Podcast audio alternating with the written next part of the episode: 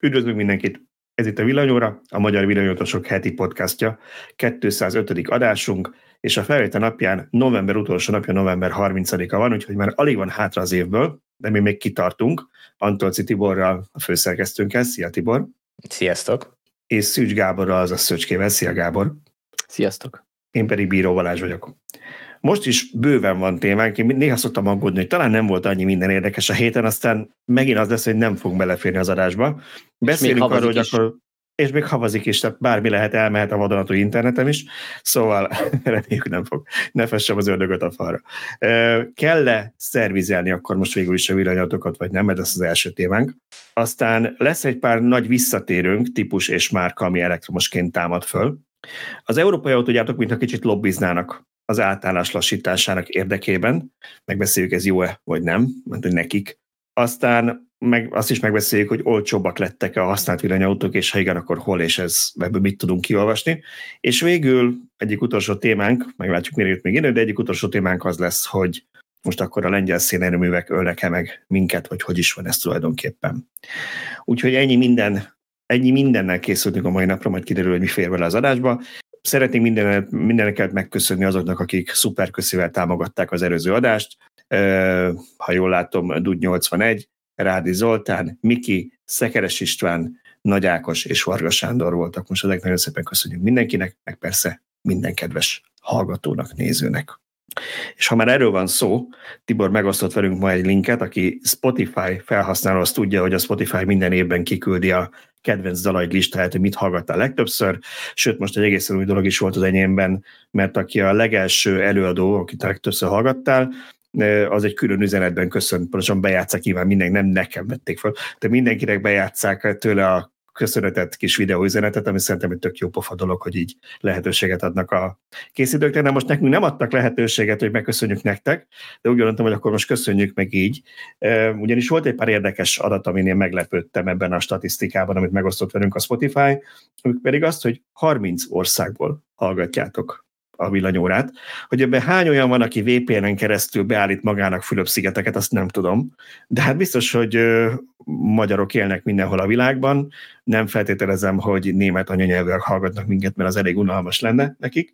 És természetesen 88% a hallgatóinak Magyarországról, hallgat minket, második helyen van a Németország, harmadik helyen Ausztria, ezen nagyon nem lepődünk meg.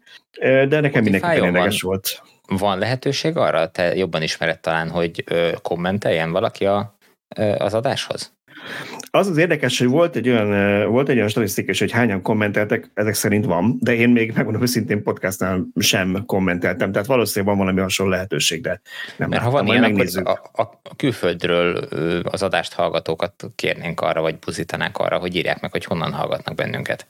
Ja, hogy valósak -e ezek a, az, Hogy az, az igen, tehát vagy... kíváncsi, kíváncsiak lennénk, hogy, hogy milyen országokból hányan hallgatjátok az adást. Mert nyilvánvaló, tehát vannak ezek az országok, ahol, ahol sok magyar él, Ausztria, Németország, Egyesült Királyság, talán még Egyesült Államok is, ahol nyilvánvaló, hogy, hogy vannak magyar hallgatóink, de, de valószínűleg a 30-ban azért akad olyan, 30-ban akad olyan ország is, ami nem annyira triviális. Igen, kíváncsi lennék, hogy van mondjuk a húsvét szigetekről hallgatunk. Szóval mi, Na, lesz, hát, mi lesz a legfurább helyszín, ugye? Ilyen tanulmányi Azt kirándulásra tudom, akkor beköszönnénk. Kimegyünk helyszíni felvételre, igen. Ami érdekes még egyébként, hogy a Spotify-on is lehet csillagokkal jutalmazni, hogy kinek mennyire tetszik a, a podcast, és az öt csillagból 4,7 csillagot kaptunk átlagban, úgyhogy nagyon-nagyon szépen köszönjük azoknak, akik értékelték. Valószínűleg a trollok még nem találták meg ezt a funkciót, azért ilyen magas, de ezúton is köszönjük mindenkinek. És még egy utolsó adat, amit meg akartam osztani, ami, ami szerintem nagyon pozitív, hogy idén 27%-kal több hallgatónk volt Spotify-on, mint tavaly, 46%-kal több többet streameltetek villanyórát, és 36%-kal növekedett azoknak a száma, akik feliratkoztak, úgyhogy mind a YouTube-on, Spotify-on, minden nagyon szépen köszönjük azoknak, akik feliratkoznak. Ugye tudjátok, hogy ezek a különböző szolgáltatók úgy működnek, hogy akkor tolják sok ember arcába a tartalmat, hogyha sokan feliratkoznak, lájkolják, kommentelik, akkor népszerűnek gondolják, és akkor több új, új hallgató megismeri az adást, úgyhogy köszönjük szépen ezúton is. Na hát ennyi mindent, szeretünk statisztikákat audio podcastban különösen megosztani, mert ezt mindenki élvez, úgyhogy most visszafogom magam, és egy, egy ez ígérem utolsó számolt, amit én elmondok ma, lehet, hogy hazudtam, mert meglátjuk. Hát, ilyen ígéreteket ne tegyél. Sanszos, hogy ez Császos, hogy ez nem fog menni. Jó, szerintem kezdjünk, kezdjünk akkor a, a szokásos témákkal. Én azt hiszem, hogy a, az első témánk ez a kell-e szervizelni a villanyautót, ez a teszt, a teszt, jó megy, a Tesla kapcsán jött elő, de nyilván nem csak Tesla specifikus, hogy gondoltam beszéljünk erre egy kicsit, ugye az apropója a beszélgetésünknek, hogy Németországban a TÜV, aki az egyik vizsgáztató helyszín, régen monopól helyzetben voltak, most van egy pár alternatíva, de ők vizsgáztatják az autókat. Németországban az szabály az első, vizsgáz, első új vizsgának három évesen kell történni az autóval, aztán kettő évente.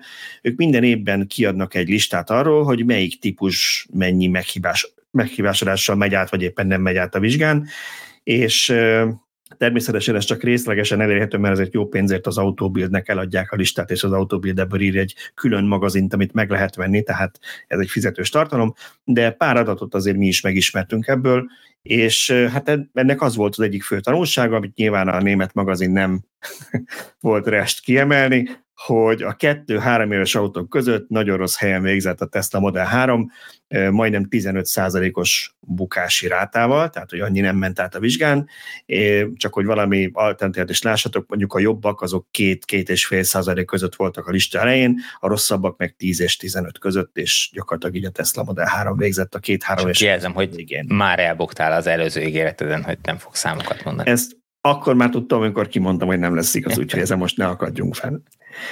Jó, egyéb, tehát ebből a cikkből én most nem idézek több számot, természetesen a leírásban megvan, és a link hozzá, bocsánat, és ott a többi kor kategóriában is felsoroltam a top 3-at a tetején a listának, meg az alján a listának, ennyit osztott meg az Autobuild, úgyhogy, ment, hogy ingyenesen a főmagazinjukban, úgyhogy akit érdekel, hogy mondjuk a 6-7 éves autók között melyik volt a legrosszabb, meg a legjobb, meg hány százalékkal buknak, azok nyugodtan nézzék meg a listát, de azért e, mindenképpen beszélünk arról, hogy most a Tesla kapcsán is, meg általában az elektromos autók kapcsán is, most, most akkor ezek többet hibásodnak, meg kevesebbet hibásodnak, meg kell ezeket szervizelni, mi erről a vélemény? Hát ugye mi az, amit vizsgálnak egy ilyen műszaki vizsgán? Tehát a fékek állapotát, a lengéscsillapítók állapotát vizsgálják, lámpák működnek-e rajta, nem? Tehát, uh-huh. hogy, hogy ezek a... És mivel Igen. ezeknek a károsanyag kibocsátása nincs, az a vizsgálat az elmarad, vagy hát az, az, azon, azon nem, nem tudnak bukni. megbukni. tehát, hogy ami, ami, amit itt problémásnak érzek, az, hogy, hogy az izzók kiégnek benne, hogyha még nem ledesek, a, nem fogalmas nincs, hogy ledesek, nem mondom ledesek a Tesláknak a... Ledesek, igen, nem is ez volt. A, a Tesla-nál a mindegyik lámpa ledes, de a legnagyobb probléma az a fékekkel volt, illetve a lengés csillapítókkal. Azt mondták gyakorlatilag, hogy ugye a fékeknél az a probléma, ez egy általános villanyatos probléma, tehát a villanyatos tanulságoknál is fel volt sorolva, hogy ugye keveset használják a villanyautók a fékeket, mert általában a regeneratív fékezés használják visszatöltenek, ezért ilyen felületi rozsda jelentkezhet a fékeken, ami egyébként nyilván a két keményebb fékezésen eltűnik, tehát ez nem azt jelenti, hogy, hogy nem jó a fék, de a méréseknél a tűrés határon kívül volt a fékezés emiatt a fék hatásmódosabban elnézést emiatt. Ez volt az egyik, egyik fő tanulság. Hát ez tök logikus. De egyébként nem biztos, hogy ezt egy rendszeres szerviz megoldaná, csak hogy mondjak egy példát, nekem ugye hibrid autóm volt a, az elektromos korszakom előtt, és azzal bizony jártam úgy, hogy amikor már még megvolt, már volt mellette villanyatom, nagyon keveset mentem, elvittem egy kötelező szervizre, leszervizelték, valami két hónap és 500 kilométerrel később járt le a műszak, és akkor nem a márka szervizbe vittem, hanem a legközelebbi vizsgabázisra, honnan kétségbeesve hívtak fel, hogy hát az autó alatt nincsenek fékek, úgyhogy ez így nem fog átmenni, csinálják-e meg, vagy adják vissza, vagy bukjon meg, vagy mi legyen és akkor ott valami több százezer forintos számla kerekedett abból, hogy fékeket kellett cserélni. Ennek nyilván az volt az oka, hogy a nem használattól, ugye állt a garázsban, néha volt egy hónapig előse vettem, akkor is csak azért, hogy menjek már vele egy kicsit, hogy átmozgassam, hogy ne rohadjon ott meg teljesen, és bizony begyógyultak a fékek, és nem tett jót nekik, de ezt egy 500 kilométerrel a műszaki vizsga előtti ö, márkaszervizes, ö, rendszeres hogy hívják ezt, kötelező szervizen, nem vették észre. Arra azért kis esélyt látok, hogy ott még kutya baja volt, aztán két hónappal később. Igaz, hogy viszonylag sok időt telt el kevés futással, de hogy akkorra ment volna tönkre az első hátsó fék, kézifék minden egyben. De itt, itt az ott a probléma, hogy begyógyult, és nem volt hajlandó mozogni a, nem tudom, a dugattyú. Hát, már ősz, ne, őszintén szóval nem emlékszem már pontosan a részletekre, uh-huh. de, de egyértelműen a nem használatra Tehát ugye eleve egy hibrid, ahogy a villanyautók is jóval kevesebbet használják a féket, és ha az ember keveset megy az autóval, vagy azt főleg városban teszi meg, akkor, akkor még kevesebbet használja. Nyilván, ha valaki rendszeresen autópályázik egy hibriddel vagy egy villanyautóval, ott nem bír a regeneratív fékezéssel akkor lassítani, mint amikor kivágódik eléd egy nem mondom milyen nemzetiségű kamionos, vagy ilyen horror karaván, mert ő úgy gondolja, hogy ő bizony egy kilométer per óra sebességkülönbséggel megelőz egy kamiont. Na és akkor, ha végében nagyokat fékezel, ha, ha van két hetente egy ilyen fékezésed, akkor szerintem ez nem egy valós probléma, de ha valaki viszonylag sokat járkál városban, és regen fékezésre oldja meg a lassítások 99%-át, akkor, akkor nála ez simán be fog rohadni. Az már a márkaszerviz alaposságán múlik, hogy ők ezt észreveszik, orvosolják, tanácsot adnak, nem tudom, mi lenne a helyes megoldás. Fel kéne hívja az autó a figyelmet egy üzenetre, mindent is kiírnak ezek a mai autók, hogy néha fékez nagyokat, vagy, vagy automatikusan vasalja meg a féket úgy, hogy esetleg észre se vesz felhasználó. Nem tudom, mi lenne a jó. Hát igen, mint hogyha valamelyik felületen kommentelte volna valaki a cikk alatt nálunk, hogy valamelyik márka csinálja ezt nélkül, hogy szólna, tehát hogy, hogy rendszeresen használja az üzemi féket is a fékezésnél pont ezeknek az elkerülése miatt.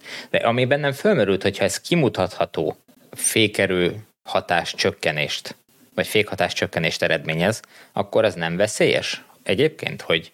Hát nem véletlenül a... buktatják meg a műszakin. Na, hát hogyha ha megbuktatják a műszakin, amire mondjuk három év alatt derül ki, de lehet, hogy már az első fél év után ilyen veszélyes a fék, és én azzal közlekedek, akkor, akkor hogyha mit tudom, hogy valamikor egy éves korában van egy vészfékezésem, és mondjuk amiatt uh, állok meg 5 méterrel lassabban vagy később, mint uh, ahogy, amit egyébként tudna a rendszer, mert be van akkor ez azért aggályos, nem?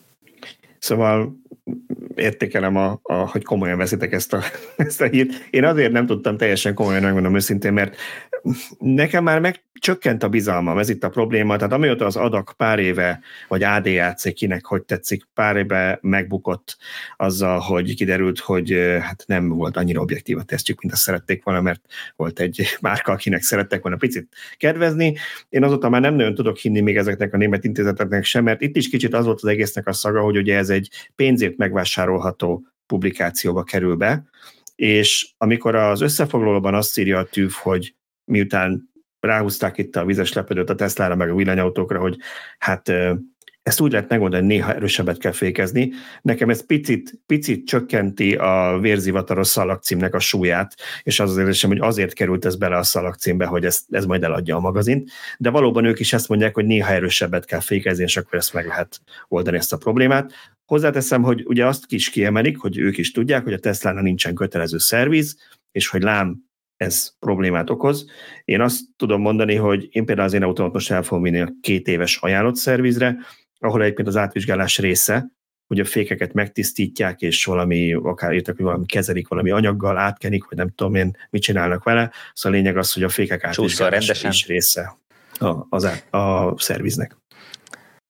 Jó, nem tudom, gondoltam, hogyha, ha, ha, ha, ez ennyire egyszerű, akkor miért nem azzal kezdik az ilyen vizsgákat, hogy megy egy kört ott az épület körül, és ráfékez kettőt? Szerintem hát, mert valószínűleg, valószínűleg, igen, valószínűleg az van, hogy a tulajdonosok erről nem tudnak, vagy nem foglalkoztak vele, és ugye kommentekből derült ki nekem is, mert nyilván vannak, akik, mint az előbb beszélünk, a Németországban hallgatnak, meg olvasnak minket, hogy ugye nálunk az az alap, és Szöcske, te is ezt mondtad, hogy te a műszaki vizsga előtt elviszed a szervizbe az autót átnézetni, ezt mindenki így csinál szerintem Magyarországon, ezért olyan fura nekünk ez, hogy hogy lehet ott megbukni, ahhoz azért elég trehánynak kellene, hogy már ott megbukjon. De, de Németországban ez nem teljesen így van, mert nagyon sokaknak a tűv az első ilyen átvizsgálás, és gyakorlatilag, ha megbukik, akkor annyi, hogy újra kell jönnie vizsgázni, kap valami, nem tudom én, pár száz eurót kell befizetni a plusz, vagy ilyesmi. Tehát, hogy ott valószínűleg olcsóbb az, hogyha a tűv átnézi gyakorlatilag, mint egy független szerviz, és ha valamit meg kell csináltatni, akkor elmegyek a szervizbe és kifizetem, eh, mert olcsóbb így újra vizsgáztatni a tűvnél, mint előtte elmenni potyára esetleg a szervizbe, ha semmi nem kell csinálni. Tehát valószínűleg egy ilyen is benne lehet, hogy Németországban ezért tudnak megbukni autók szervizen. Ez, ez nem százszerzőben igaz, én úgy tudom, hogy Magyarországon is vihetnéd talán egy hajszállal olcsóbban a hivatalos NKH-hoz, nem tudom éppen, hogy hívják most közlekedési hatósághoz vizsgázni az autódat, csak éppen ott ilyen egy hónapra kapnál időpontot. Én ezt csak abból tippelem, hogy amikor egy külföldi autót hozok, akkor oda kell vinnem, és egy uh-huh. hónapra kapok időpontot. Tehát sokkal egyszerűbb nekem, hogyha van úgyis pár ezer forint felára, akkor egy vizsgáztatási jogosultsággal rendelkező független szervizhez, tehát nem a nagy állami multihoz viszem, hanem, hanem a legközelebbi bármilyen márka szervizbe, vagy, vagy független szervizbe, és ott ők veszik a fáradtságot és átnézik el. Tehát a gyakorlatban ez úgy nézett ki nekem valamelyik autónál, valamelyik szerviznél, hogy megmondták, hogy nem tudom én, 15 ezer forint a vizsga, 5 ezer forint egy ilyen átnézési díj, és ha ez 5 ezer forint alatt nincs hiba, akkor 15 helyett 20 ér vizsgázott az autóm, de holnap utánra van időpont. Ha viszont találnak hibát, és velük javítatom ki a hibát, akkor ezt az 5000 forintot már levonják a javítási költségből. Nyilván ott én megtehetem, hogy kifizetem csak az 5000-et, a vizsgát akkor nem is kell, és utána vihetem, ahova akarom javítatni. Ja, egyébként erre én is emlékszem, hogy, hogy gyerekkoromban ö, a, tényleg ez volt a szokás, hogy, hogy el kellett vinni az autót, először átnézetni, meg rendbe rakatni, meg nem tudom, hogy átmenjen a vizsgán. De az igazság, hogy, hogy amióta nekem autón az elmúlt 15-20 évben már milyen normálisabb autó, azóta én soha nem vittem. Én rendszeresen vittem a megfelelő szervizekre, amit kötelezően elő volt írva, még akkor is, hogyha már nem, rég nem volt garanciális, hát hiszen gyakorlatilag egyik autóm se volt a villanyautó előtt garanciális, és, és, és ott mindig olyan állapotban tartottam, hogy bármelyik nap átmenjen a vizsgán. Nyilván ez lenne az ideális. És, Egy és kicsit még Balázsnak, vagy Tibornak, nem tudom melyik őtöknek bocsánat, bele, bele, belekutyogok. Szóval arra akartam még reagálni, hogy miért nem taposkálják meg a féket a vizsgálat. Én a saját hibridemből kiindulva úgy gondolom, hogy ott már késő. Tehát ha te nem taposgálod meg rendszeresen, és amikor tényleg csak egy halvány felülti rozsda van, azt nem koptatod le, akkor egy idő után abból már lesz nagyobb baj, és nem tudom, a dugattyúk úgy berohadnak, hogy már akkor egy megtaposgálás nem segít. Uh-huh. Igen, hát nekem valószínűleg az autópályázás ezt megoldja, de azért nem bánom, hogy, hogy átnézik a fékeket, meg egyébként minden más is. Igazából azért gondoltam, hogy vegyük elő ezt a témát egy picit, most a konkrét számokon, meg történeten kívül, mert ugye a villanyautóknál mindig el szoktuk mondani az előnyök között, hogy hát igazából ezeknek nincs szervizigényük, és hogy egyébként meg vannak gyártók, akik kötelező szervizeket előírnak nem kevés pénzért, és hogy hát aznak van azért egy elég erős lehúzás része, de szerintem itt fontos kiemelni, hogy amikor azt mondjuk, hogy nincsen kötelező szervizigényük úgy egyébként, az arra, ott arra gondolunk, hogy nincsen rendszeres olajcsere, olajszűrőcsere, kuplung, gyújtógyertyák, nem tudom, én nálam a, a előző autóimnál mindig gondolt, hogy cserélni kellett a, az égszíjat, akkor cserélni kellett vele együtt a vízpumpát is, mert egybe volt, egybe volt konstruálva, szóval hogy ezek a költségek nincsenek, de egy autónak vannak kopó alkatrészei, bármi hajtja, a felfüggesztésnél, a kerekeknél, a fékeknél, a, tehát bármi olyan, akár még világítás sem tett Tibor, hogyha valakinek mondjuk nem ledes, nyilván ledes is tönkre tud menni, de ritkábban vagy nehezebben. Szóval, hogy ezeket igenis át kell nézni egy autónál rendszeresen, nem azt jelenti, hogy a villanyautót egyáltalán szervizbe soha nem kell vinni de ennek megfelelően ez sokkal ritkábban. Tehát tényleg itt ez a két éves periódus, amit te is említettél, hogy a két évesre elviszed, itt már csak a, a fék folyadék cseréje miatt is érdemes, mert ugye azt szokták mondani, hogy a, ezeket a fék folyadékokat két évente érdemes lecseréltetni, bár mondjuk az is igaz, hogy, hogy korábban ezek, én úgy emlékszem, hogy nem nagyon voltak ilyen ajánlások, ez, ez is valami Igen, az elmúlt ez... 15-20 évben megjelent. Igen, én is abszolút a biztonság híve vagyok, de ezt egy picit picit túlzónak érzem, és mindig vérzik a szívem, amikor, amikor valamilyen, amúgy egyébként környezetszennyező anyagot, és tudom, hogy ezt utána begyűjtik, és, és megfelelően kezelik, vagy, vagy feldolgozzák újra, de hát, hogy... Akkor nem tudod, csak reméled. Felesleges, remélem, igen, bocsánat, igazán ez a pontos. Szóval kicsit, kicsit fáj a szívem, amikor feleslegesnek tűnő cserékre kötelezik az, az autót, de, de persze nyilván ebben valami alapja azért van, tehát nem arról van szó, hogy, hogy a fékfolyadék az örök életű. Igen, én az igazság, hogy jártam úgy még az utolsó benzines autónkkal, hogy, hogy Ausztriában síelés után a hegyről lejövet, gyakorlatilag elment a, a fékhatás, túl, túl öreg volt, nem tudom, föl nedvesedett a, a fékfolyadék, és, és nem volt normális fékhatása az autóban. Nem voltunk életveszélybe, tehát nem volt akkora nagy probléma, csak éreztem, hogy fogy a fék. Igen, gondoltam, hát, hogy, hogy akkor nagyon, érdemes. nagyon, vagy olyan udvariasan, vagy, vagy szerényen átvezettem ezt a témát abba, hogy megírtam az autómmal a két éves tapasztalataimat, a link természetesen meg lesz a leírásban, ugye volt egy egyéves összefoglaló, most volt egy két éves, és igazából csak azt akartam ebből kiemelni, hogy ha már így a meghibásodásokról beszélünk, hogy ugye kötelező szerviz nem volt, meg majd most viszem erre az önkéntesre december végén, de hogy én voltam kétszer kétszer voltam márka szervizben, tehát ilyen apró problémák voltak, az egyik a, a csomagtérajtó nem akart után normálisan kinyílni, egyre akadt és akadt a zár, ez így egy hideg télben volt valamikor februárban, és igaz, állítani kellett a zsanérokon valamennyit, tehát ez is egy olyan kupó alkatrészemmel gond lehet. Hozzáteszem, Tibor, emlékezz vissza, amikor a Highlandet néztük, kiszúrtuk, meg hát nyilván előtte lehetett olvasni is róla, hogy még az én autómnál egy motor mozgatja csak a csomagtérfedelet, a Highlandnél már kettő, szimmetrikus, és ennek lehet olyan oka is, hogy ne menjen, annyi, ne menjen olyan hamar tönkre az a motor, vagy az a, a dugattyú, de a másik oka lehet az, hogy ha csak egyik oldal mozgatja, lehetséges, hogy hozzájárult ahhoz, hogy elmozdult ez, és talán erre tudtam még gondolni, hogy talán ez sem tett jót neki, hogy egy irányból kapott erőt egyfolytában. Elképzelhető, de amennyire... Tehát a Tesla-nál, ahol minden félért megfognak, és képesek az ultrahangos szenzorokat kiszedni, mert az egy dollár 50 darabja, ott az, hogy ők beraktak egy második ö, mechanikát a, a, oka a csomagtartóba, annak oka, elég alapos oka kellett, hogy legyen. Tehát valakinek ott leizzadt a, a honalja, amikor a Musknak ezt megindokolta, hogy miért, miért akart betenni még egy nem tudom én 50 vagy 100 dolláros alkatrészt pluszba. Hát vagy valamikor akkor rakta be, amikor a, éppen a Twitterrel hadakozott a főnök, és nem vette hát a főnök nem is tud róla majd. Meg fogják olvassa a tesztünket. Igen.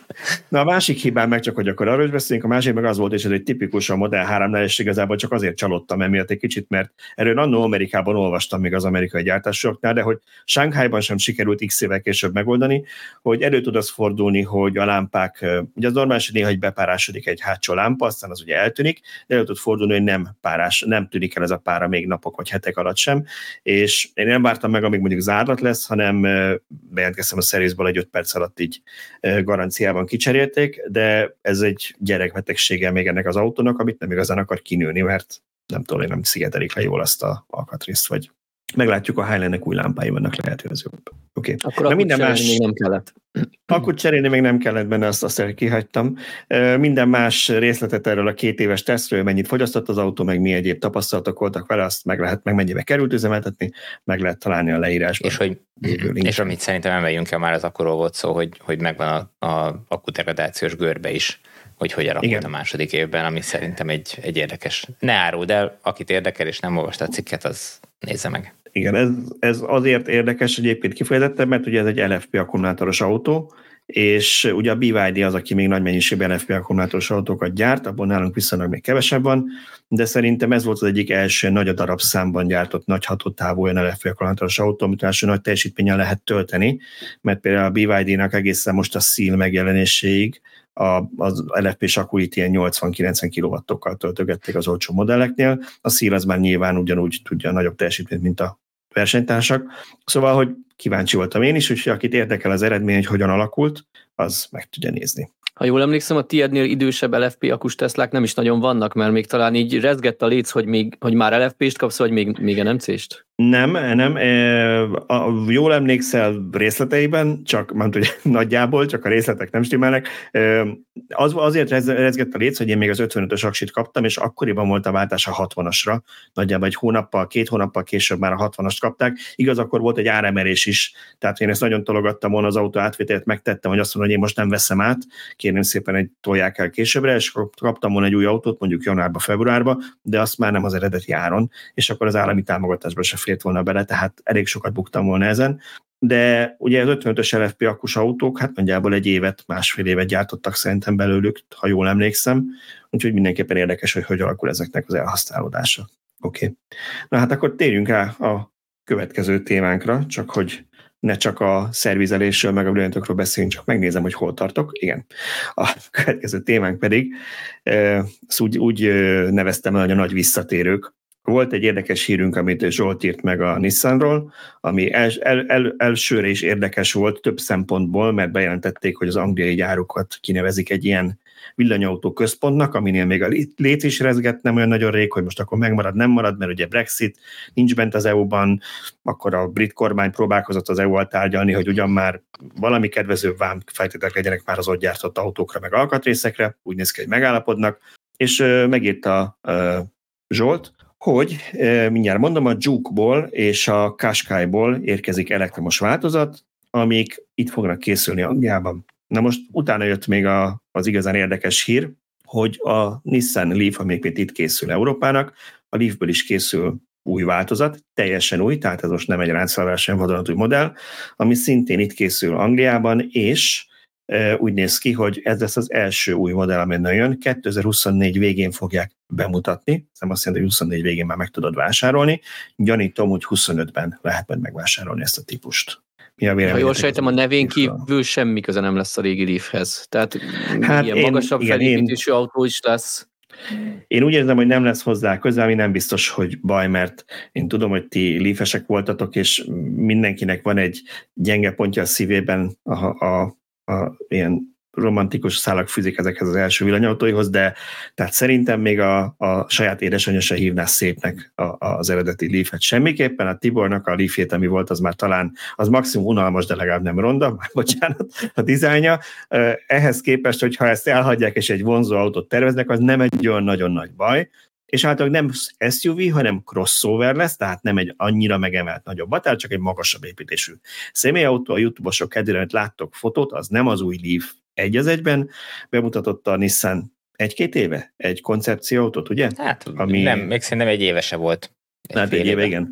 Egy koncepcióautót, ami úgy hívtak, hogy Chill Out, ugye többet bemutattak, ez volt a Chill Out koncepcióautó, és azt mondják, hogy er, er, erre fog hasonlítani, vagy ennek lesz a széria változata az új Leaf. Na, akkor Nyilván, amikor én azt... Mond?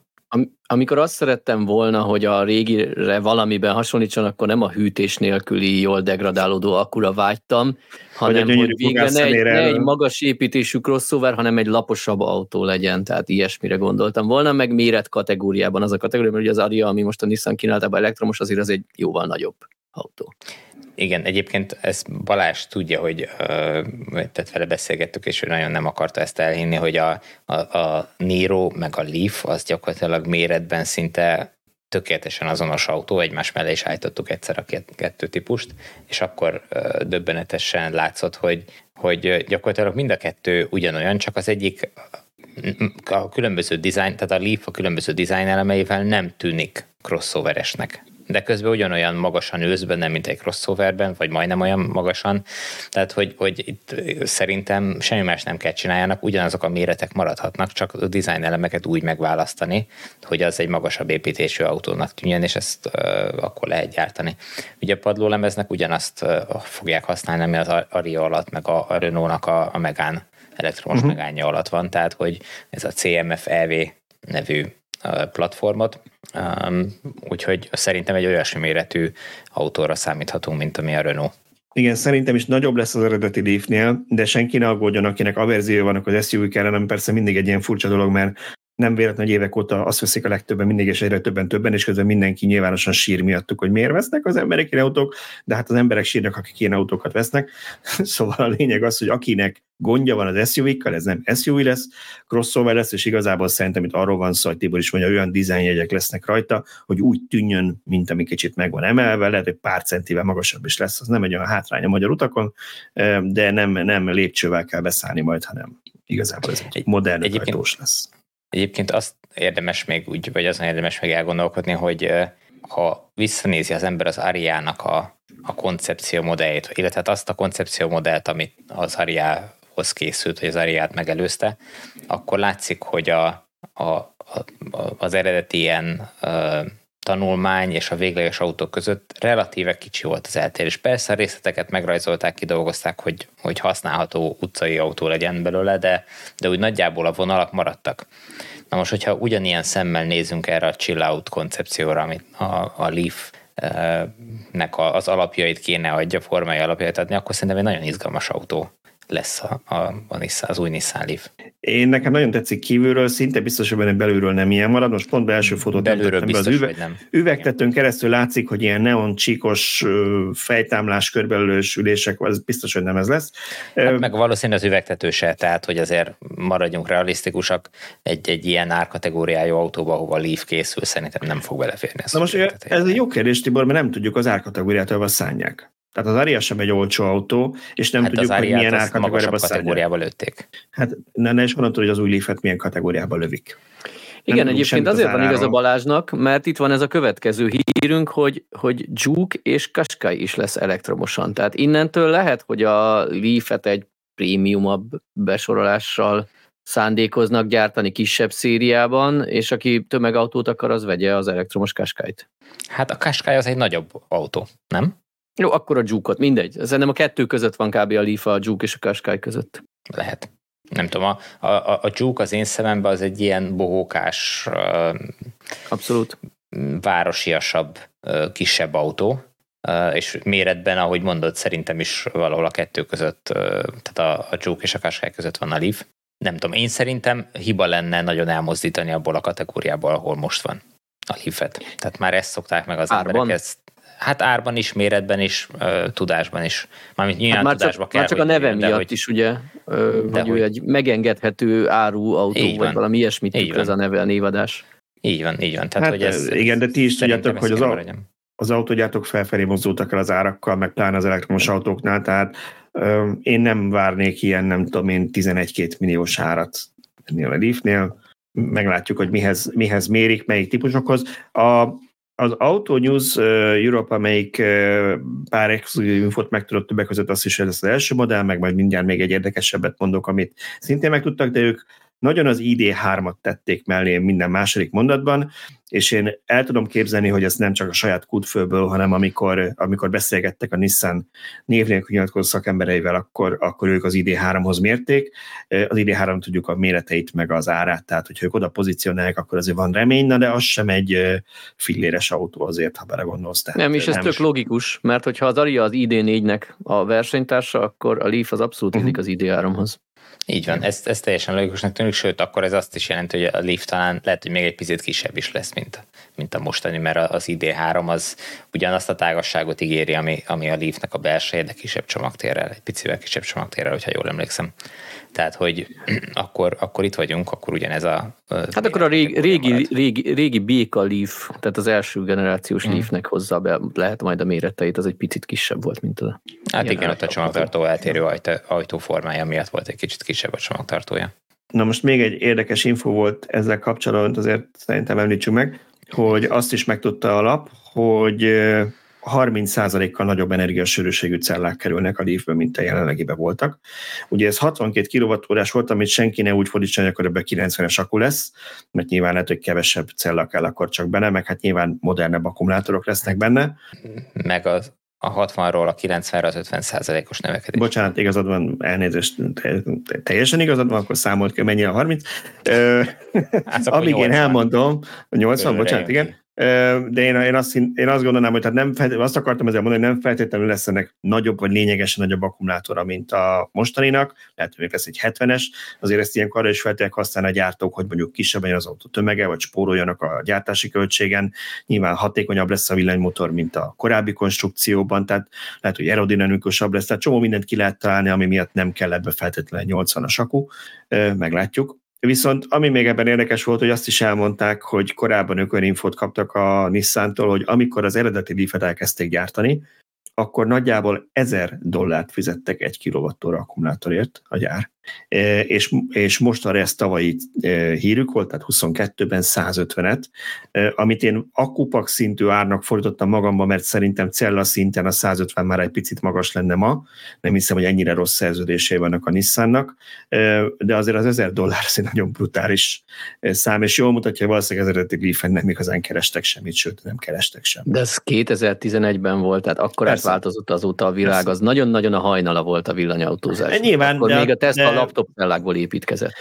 Teljesen, teljesen így van, de ugye azt ne felejtsük el, hogy, hogy ezeket a számokat nem igazán tette senki soha közé, tehát szerintem érdekes így utólag megtudni, hogy mennyi volt az annyi, és ez jól, lát, jól mutatja, hogy mekkorát fejlődtünk ahhoz képest.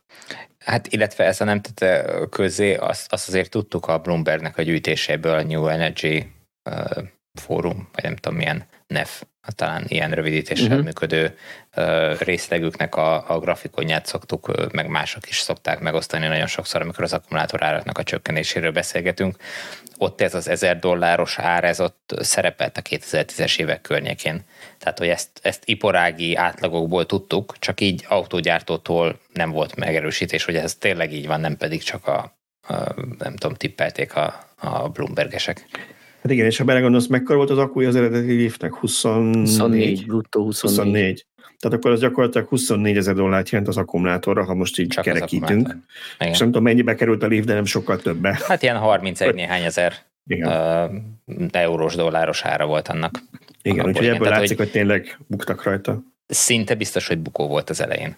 Illetve az, az igazság, hogy, hogy érdekes dolog ez, mert azért, azért nehéz ez, és azért kéne ezt egy kicsit fenntartással kezelni, mert a, a Nissannak saját akkumulátorgyára volt. Tehát ők azért ott elég erős beleszólások volt abból, hogy ez az akkumulátor milyen legyen és mennyibe kerül. Jó, de az csak az egyik zsebemből a másikba, tehát ha, ha a piaci ára ennyi volt az akunak, akkor, akkor lehet, hogy ott nem kell kifizetni egy külső partner hasznát, de akkor nem keres semmit az akun.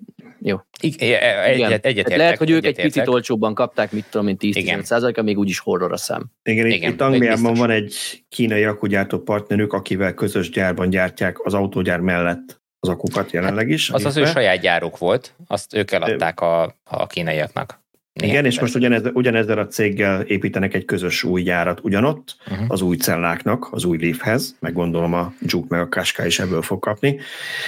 Úgyhogy mindenképpen érdekes, be fogunk róla számolni, mert szerintem nagyon sokan érdeklődnének az új Leaf iránt, pláne ha így néz neki. Tehát ezért biztos, hogy sorba állnak az emberek, mert marha jól néz ki kívülről. Én ilyenkor mindig egy egész picit félek, mert amikor nagyon-nagyon szép koncepciótokat láttunk, amihez nagyon közel volt a széria, lásd Porsche Taycan, lásd akár még az ID3 is, ami nekem nagyon tetszett már koncepcióban. Én mindenkinek azt láttam, hogy igen, a széria autó majdnem pontosan ugyanúgy néz ki, de nagyon pici, apró részletek tudják megbontani azt, amitől nagyon-nagyon jól nézett ki, amikor nyilván a fejlesztés során előjönnek olyan szempontok, hogy hopp, hát azért a törésteszten valami miatt mégis változtatni kell, és ide egy kicsit vastagabb akármi kell, vagy ezt így gyártani túl drága lenne, és akkor finomítgatnak rajta, és nagyjából ugyanúgy néz ki, de néha pont az a kecsesség tud mondjuk elveszni, mert ugye egy ilyen renderbe bármi elfér, annak, annak nem kell túl erősnek lennie. Én nagyon remélem, hogy közel marad, mert ezzel a formával szerintem piszok sikeres tud lenni ez a, ez a Leaf. Na de nem a Leaf az egyedüli új visszatérő, vagy hát is feltámadás, mert a Leaf az igencsak visszaesett az adásokban, viszont egy másik gyártó még jobban, ez a Lancia volt, ami régen a Fiathoz tartozott, ugye most már Stellantishoz tartozik, ők jó pár évvel ezelőtt kivonultak az összes piacról, kivéve Olaszországban, azt hiszem 2014-ben, talán ha jól emlékszem, a saját cikkemre, ahol ennek utána néztem. Szóval, hogy kivonultak az összes piacról, csak Olaszországban lehet megvásárolni, és csak egyetlen pusta is Y-t, amelyik egyébként 2011-ben lett bemutatva, tehát nagyon-nagyon öreg autónak számít. Pontosabban hát nem is tudom, hogy ez akkor egy vadi verzió volt, vagy csak ráncfelva, de a lényeg az, hogy ezen nem nagyon változtattak. És tavaly még 37 ezeret eladtak bele Olaszországban, de hát ez egy ilyen, nem is tudom, lélegeztető gépen lévő ö, autómárkának tűnik, na de a Fiat úgy döntött, hogy a Stellantis, hogy ezt nem adja föl, és lesz egy új Y, amit jövő februárban bemutatnak, prémium lesz árában mindenben, és annyit tudunk róla egyelőre, hogy Spanyolországban fog készülni, ahol a a Korza meg a 208-as is készül elektromos változatban, és ez ezeknek lesz a testvére ugyanarra a platformra. Úgy ilyen... nézett, mint egy falat kenyér, még egy Igen, még tehát egy ez, a, ez az örülök is, meg nem is, mert ott van, ott van például a, a DS, vagy DS, vagy hogy kell mondani, az gyakorlatilag egy Peugeot 208 prémium köttösben. Tehát most akkor lesz Lancia néven is egy ilyen, nem? Uh-huh. Hát meg ki tudja még, igen, tehát hogy sok, sok néven van. Nem tudom, hogy, hogy, hogy ezekre mi szükség van. Én, én ezt sose értettem, hogy miért kell ugyanazt az autót többféle logóval, többféle design, apró design változtatásokkal is eladni, de, de láthatóan működik, tehát a Stellantis hát A Volkswagen is ezt csinálja évek óta, nem? Tehát Szerintem a Volkswagen sehol nincs ahhoz képest, amit a Stellantis csinál. Tehát, nyilván gyeng, ők ezt gyenge jobban, jobban, jobban Azért érzed ezt úgy, mert ők sokkal több márkát bevásároltak, vagy bekebeleztek, vagy Azt hiszem 15 márkája. Már eleve a Fiatnak volt nem tudom hány márkája. Hát igen, de most ezekre tényleg szükség van, tehát amikor, amikor tehát életbe kell tartani a lancsát azért, hogy eladjon nem tudom 20-30 ezer autót. Hát figyelj, itt, ez, itt mindent a pénz mond meg. Ha, ha van néhány rajongója a márkának, aki nem venné meg a Peugeot 208-at, mert az neki derogál, viszont megveszi ilyen néven, és viszonylag kevés pénzből, hiszen a műszaki alapok ugyanazok, csak tesznek bele, nem tudom, jobb kárpitozású ülést, meg, meg egy kicsit csicsásabb karosszériát. Ha ez, ha ez nekik anyagilag megér, és az ő autógyártói múltjukkal, rutinjukkal ez pénzügyileg alátámasztható és megoldható, akkor miért ne? Igen, ne felejtsd, nem kell neki külön bolthálózat, külön szervizhálózat, hát igazából... Pont, pont kell, külön marketing kell, megy teljesen külön autóról van szó, egy Marketing, igen, de, de, de, igen, de nem utána... kell képíteni globálisan egy launch szervizhálózatot, mert hát a globálisan nem, szervizek... csak Olaszországba Jó. Nem, mert ezzel, ki, hogy... nem, ezzel ki fognak lépni újra az európai piacra. Ez, nem, Na, ez annyi lesz, hogy felteszik a launch feliratot is a meglévő Peugeot szervizre.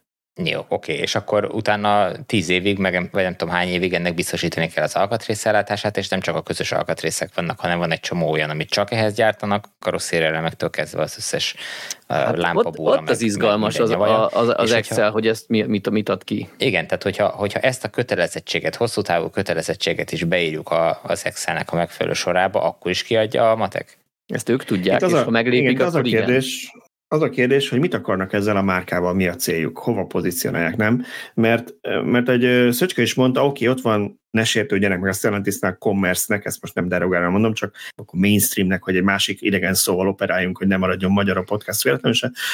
Ott van a 208-as meg a Korza, és akkor még azt is mondani, hogy a Korza aztán most bántó, bántó hangulatom majd megint, tehát hogyha belül megnézed, akkor annyira annyira unalmas, mint amennyire egy, egy német tömegautót elképzelsz, ott van viszont vele szemben a 280 meg egy tök izgalmas ezt a francia dizájnt hozza, tehát magyarul mindenki megtalálja azt, ami neki szimpatikus, és akkor ott van prémiumnak a DS, de akkor csinálnak most még egy prémiumot, most akkor ez még prémiumabb lesz, vagy ekkora a különbség egy francia meg egy olasz dizájn között. Ugye itt a fotón, aki nézi, a Cassina nevű olasz luxus márkával kötöttek itt szerződést éppen, vagy hát a fotó kedvére egy papírt eléjük raktak, ami lehet, hogy a heti menü van a menzából, de a lényeg az, hogy, hogy az első first edition, amiből 1906 darab készül, vagy 1906-ban alapítottak a lancsát, az velük közösen fog ilyen olyan belső varrással, meg bőrrel, meg mit tudom én. Tehát lehet, hogy azt mondják, hogy erre van egy olyan kereslet, ami, ami kifizetődő tud lenni.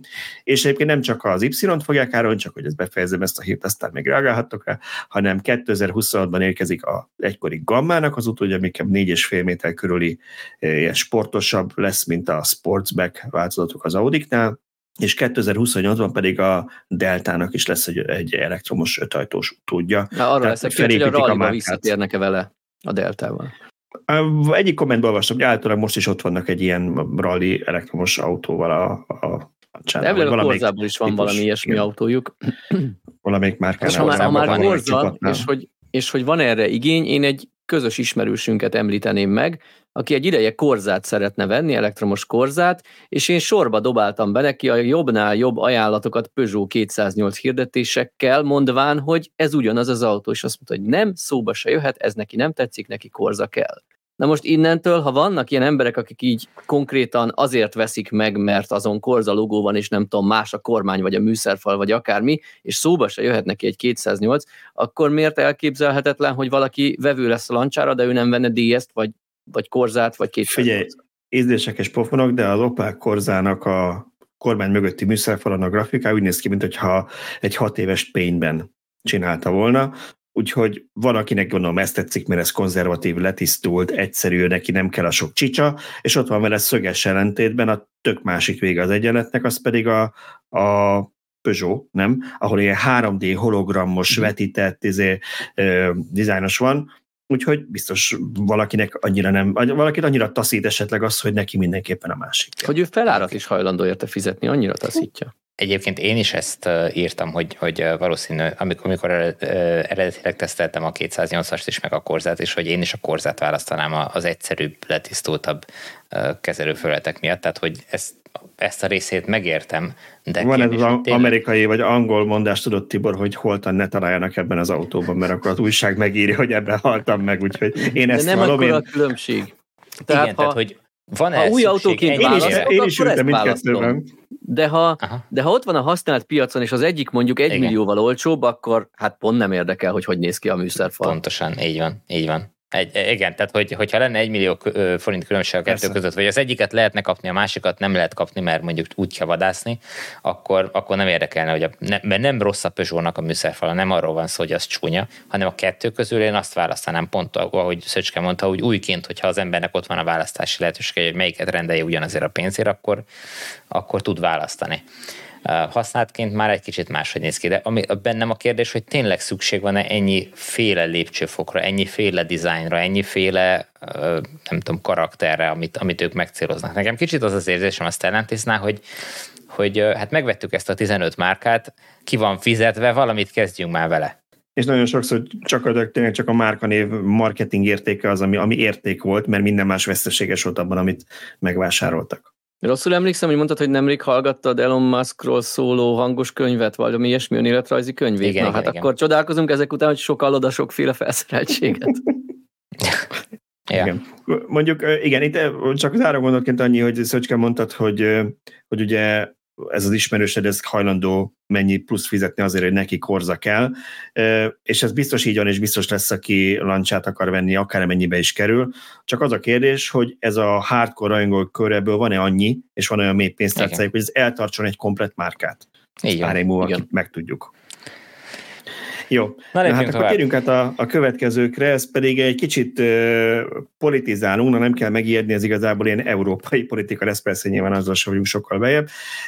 Ez pedig arról szól, hogy hát uh, Németországban a, ugye a kormányzat elég kemény célokat tűzött ki az elektromos átállás kapcsán. A német kormány azt szeretné, hogy 2030-ra már 15 millió elektromos autó legyen az utakon, ami kb. a harmada a jelenlegi autóállományuknak, és nagyon, nagyon agresszív töltőtelepítési politikáikról többször írtunk ezekről, csak hogy ezek nem igazán tűnnek működni, nem igazán nőnek úgy a töltőházatok, hogy tervezték, közben elkezdték kivezetni az elektromos autó támogatását is, ami ilyen hullámzó piacot okozott, és emellett ott van az, hogy hát egyes gyártók, egyes modelljei messze nem az egész piac, de nem igazán kelendők annyira, mint gondolták elektromos változatban.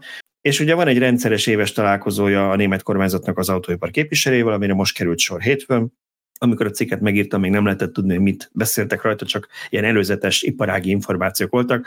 Most már tudjuk, Jó, hogy mit beszéltek rajta. hogy biztos mire Nem, most már tudjuk, hogy mit beszéltek rajta, és igazából sok újat nem tudtunk meg, úgyhogy nagyon sokat nem vesztett senki azzal, hogy ha, ha korábbi cikket olvassa. Na de a lényeg az, hogy e, igazából az autógyártók azért mentek oda a német kormányhoz, mert hogy azért, hogy a, a, amiatt aggódnak, hogy nem lesznek tarthatók ezek a célok, amiket kitűztek, mert hogy a fogyasztók nem veszik annyira ezeket a villanyautókat, mint gondolták, és ennek fő oka a töltőhálózat lehet, hogy ez nem épült ki rendesen, a kormányzat szerint meg az, hogy nem elég olcsók a villanyautók. Mit gondolunk erről? Mi nekünk a véleményünk, hogy miért, miért vagy mi lehet itt a megoldás Németországban erre? Hát nekem két dolog jutott eszembe. Az egyik az, hogy, hogy a napokban küldtem át Lacinak egy, egy anyagot, és agitálom, hogy, hogy írjon belőle egy cikket, mert szerintem érdekes. Nincs előttem, úgyhogy nem fogok tudni neveket mondani, hogy, hogy melyik cég vagy intézet a szerzője az anyagnak, de, de a lényeg az, hogy, hogy az derült ki, hogy 42 paramétert vizsgálva egyedül az elektromobilitás elterjedése áll menetrend szerint a klímacélok eléréséhez. Tehát amit kitűztek, hogy, hogy, hogy uh, ahogy haladni kellene az elektromobilitás átállása irányába, az rendben van, az összes többi elmaradásban van ahhoz képest, amit terveztek. Tehát, hogy az, ami számomra az volt az, az érdekes, hogy az, ami a kirakatban van, amivel sokat foglalkozunk, mert gyakorlatilag mindannyian közlekedünk, látjuk az autókat az utcán, meg erről beszélünk, ez halad valamennyire, mert ezt pusolják, meg, meg mindenkinek ott van, mindenki előtt ott van. Az összes többi, amire meg ráhagyjuk az iparra, meg a, a, hogy, hogy intézzék a dolgokat, az meg sehogy nem áll. Úgyhogy meg nyilván a politikusok, meg mindenki tud. Tudsz mondani valami konkrétumot, hogy melyek ezek a területek, amik nagyon rosszul állnak? Nem, nem tudok, mert az igazság, hogy, hogy én se ástam bele maga, magam. A Lacit szeretném rávenni, hogy, hogy ezeket nézze meg. Úgyhogy ez, ez talán a legfontosabb. Hát igen, én, én annyi... Bocsánat, mondjad. Ne, ne, ne, mondja csak szerint. Nagyon rövid közbevetés, én úgy gondolom, hogy lehet itt lobbizni, meg lehet itt bármit csinálni, de igazából már nem az a kérdés, hogy eltoljuk-e, elhalasztjuk-e ezt az átállást néhány évvel, hanem az a kérdés, hogy átadjuk a piacunkat a kínaiaknak, vagy sem. Igen. Igen, ez nagyon érdekes, és szerintem ezen a vonalon még kicsit mehetünk tovább. Én csak annyit akartam önt közbevetni, hogy, hogy mondta Tibor, hogy ez, a, ez, ez jól áll az elektromos átállás. Itt mindig van egy kis csalás ebben. Ugye mindig elmondjuk, hogy azok a remek eladási számok, amiket most láttok, az a legtöbb márkánál, és mondjuk ez alól talán a BYD meg a Tesla kivétel, akik nagyon rövid határidővel tudnak szállítani, mert nagy volumenben gyártanak, egy tavalyi képet mutat, vagy legjobb esetben fél éves képet mutat, ugyanis akkor rendelték meg ezeket az autókat. 6-12 hónapos várakozások voltak, sőt, talán még most is vannak bizonyos típusok esetén, és ugye az autógyártók viszont látják már a belső számaikban, hogy az, amit mi ezer forrásból szivárogva hallunk, ezek alapján igaznak tűnik, hogy elkezdtek elfogyni a vásárlók, mert nagyon magasak a kamatok, és ezért nem vesznek fel hitelt autóra, mert inkább másra, meg az inflációs sokkal többet kell költeniük élelmiszerre, minden egyébre, energiára. Úgyhogy Úgyhogy nekem abból azt tűnik ki, hogy valóban lehet itt probléma, mert amiket itt hallunk, hogy a Volkswagen leáll pár hétre a gyártással, ugye a mercedes lehet tudni, hogy, hogy nem fogy, fogy úgy az EQS, meg talán az EQE kicsit jobban áll, de hogy nem folynak jól annyira ezek az autók, mint szerették volna. Amerikában most az EQS helyi gyártását le is állítják, és más márka fog oda kerülni helyette, vagy más típus, bocsánat, gyártásba. Szóval a lényeg az, hogy, hogy egyes márkák egyes típusainál lehet ilyen probléma, és ugye ezt mi még nem látjuk, talán egy fél év múlva, három év múlva fogjuk meglátni az eladási adatokban, de ők már tudják. És Na szerintem igen, emiatt az... próbálkozhatnak a kormányzattól valami segítséget kérni. Én ezt megfordítanám, illetve a fő kérdés az, hogy csak a villanyautók eladása csökken a magas kamatok miatt, meg az infláció miatt, vagy úgy általában az autópiac csökken, mert akikkel én beszélgettem, ők megerősítették azt, hogy, hogy úgy unblock az autóvásárlás, tehát az autóvásárlók fogytak el a piacról, nem a villanyautóvásárlók összességében. Ez, ez így van. Ha viszont ez biztos kevés van. autót Igen. vesznek, és ráadásul azon belül a villanyautók aránya magas, és az, a, a gyártók meg ugye nem tudnak mennyiséget gyártani, így a villanyautóknak az egységára és az ennek megfelelően az azon kereshető profit az kevesebb lesz, tehát érthető módon ők szeretnék visszaszorítani ezeket, hogy ők minél többet eladhassanak a hagyományos autókból, aminek még azért a, a, a gyártásán még így is keresnek. Tehát, hogy, hogy én lehet, hogy ez összeesküvés elméletnek tűnik, de, de én sokkal inkább így látom a, a helyzetet.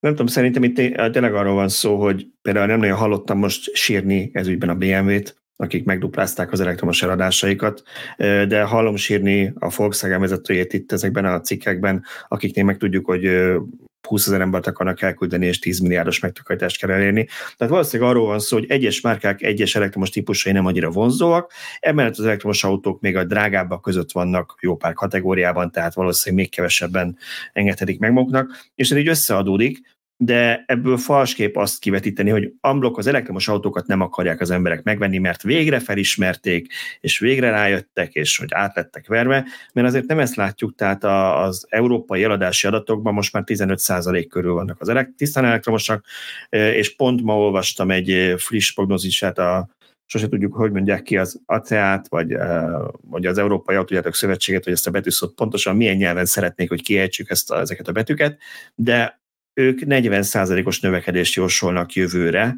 az elektromos autók piacára Európában. Ami még mindig nem tűnik kevésnek, de nyilván van egy olyan gyártó, akinek lehet, hogy csak 10 lesz, másnak meg 70. Pontosan, pontosan így van. Tehát, hogy most a BMW-t említetted, nagyon úgy tűnik egyelőre a számok alapján, hogy a BMW nagyon ügyesen sakkozott ezzel a, az egy platformon gyártunk mindenféle megoldást, meg egy gyártósoron gyártunk mindenféle megoldást. Ők még abba a prémium árba ezt ezt tudják hatékonyan és profittal gyártani, bármelyiket is választod. És ugye náluk az árazás is már nagyon régen úgy működik, hogy, hogy agresszívan, ugyanabb, tehát teljesítmény alapján ugyanabba az árszintre lők be az elektromos és a hagyományos autóikat is, és akkor az ügyfél választhat, és ez úgy néz ki, hogy ezt már régen mondtam, hogy, hogy ez, ez szerintem egy jó megoldás lesz. Uh, nyilván nem látjuk a, a háttérben lévő számokat, de úgy tűnik, hogy ezek, ezek működnek. Igen, én abban nem hiszek, hogy ez profittal, vagy nagyon sok profitot tudja gyártani, ebben szkeptikus vagyok, mert amikor egy autógyártó valamiben nagyon jó, akkor azt teleplakátolja az összes kiadványában, összes pénzügyi jelentésében, összes konferencián elmondja, és villog a számokkal, vagy csinálhatja azt, mint a Ford, hogy ha jó, ha nem jó, ezt kiteregeti meg. Hamarosan a Renault-nál is ezt fogjuk látni, mert ugye külön cégbe szervezték, és tőzsdérés viszitet külön fogod látni a Renault elektromos számaiban, most adok negatívak vagy pozitívak a profit kapcsán. Én még mindig azt mondom, amikor azt látod, hogy ahhoz, hogy mondjuk a versenytársal azonos hatótávot elérjük, nekem nagyobb akut kell beletenni, nekem 400 kilóval nehezebb autót kell építeni, ezek mind költségek, amit elbír a prémium, ahogy te is mondod, de valószínűleg én nem tudom elképzelni, hogy ugyanolyan vastag a profit az elektromos modelljeiken, mint a belső égésen. De ez legyen az ő gondjuk, meg az, ő részvény gondja, nem, tehát igen. Csak, csak abban, de, de ettől függetlenül ők, ők nem sírnak, tehát valószínűleg az ő megrendeléseik jól állnak a jövő évre is, ezért nem nagyon halljuk, hogy ők tiltakoznának. De hagyd vezessem át, még volt ennek a hírnek egy másik része, ami szerintem legalább ilyen érdekes vagy fontos. Ez a Stellantis részét jött, és tudjuk, hogy Carlos Tavares azért eléggé hogy mondjam, nem azt akarom, hogy pánikeltő szokott lenni, ez rossz kifejezés, csak ő azért elég, elég sokszor el szokta mondani, hogy mekkora problémák vannak, közben meg azt látjuk, hogy beszéltük, hogy a cégei meg nagyon sok villanyautót gyártanak, sőt, sokkal agresszívebb céldátumokat tűznek ki maguknak, mint amit bárki is várna tőlük. Tehát a 2028-tól csak elektromosat fog gyártani a Korza, úgyhogy kicsit nekem mindig ilyen, ilyen bocsánat, az Opel, igen. Nekem mindig kicsit elválik az, amit Tavares, Tavares mond meg, amit, meg, amit csinál. Na, de a lényeg az, hogy, hogy ő most azt mondta, egy, egyébként azt hiszem Torinóban volt valami gyár bemutató olyan sajtóeseményen, és akkor azt mondta a sajtó képviselőnek, hogy őnáluk van egy B-terv, vagy több terv is, ugyanis aggódva nézik azt, hogy hát figyelnek arra, inkább így mondom, hogy jövőre lesz egy Európai Uniós parlamenti választás a nyáron, novemberben pedig egy amerikai elnökválasztás, és nekik van olyan forgatókönyvük, hogy ott a politikai erőviszonyok változása miatt esetleg kitolhatják, vagy akár vissza is táncolhatnak a kormányok, meg a parlamentek ezektől az elektromos céldátumoktól, mint például 2035. Szerintem nem kell túl sok vagy, vagy túl nagy jelentőséget adni ennek. Nyilvánvaló minden gyártónál vannak többféle forgatókönyvek, többféle tervek. Erre, hogyha nem készülnének föl, akkor, akkor az lenne a probléma, tehát hogy de, de nem, nem hiszem, hogy itt jelentős változás lesz, és ezt szerintem ők is nagyon jól tudják. Mármint, hogy nem feltétlen biztos az, hogy, hogy a politikában nem lesz változás, mert az akár még lehet is, de hogy őket ez annyira nem fogja érinteni, az szinte biztos.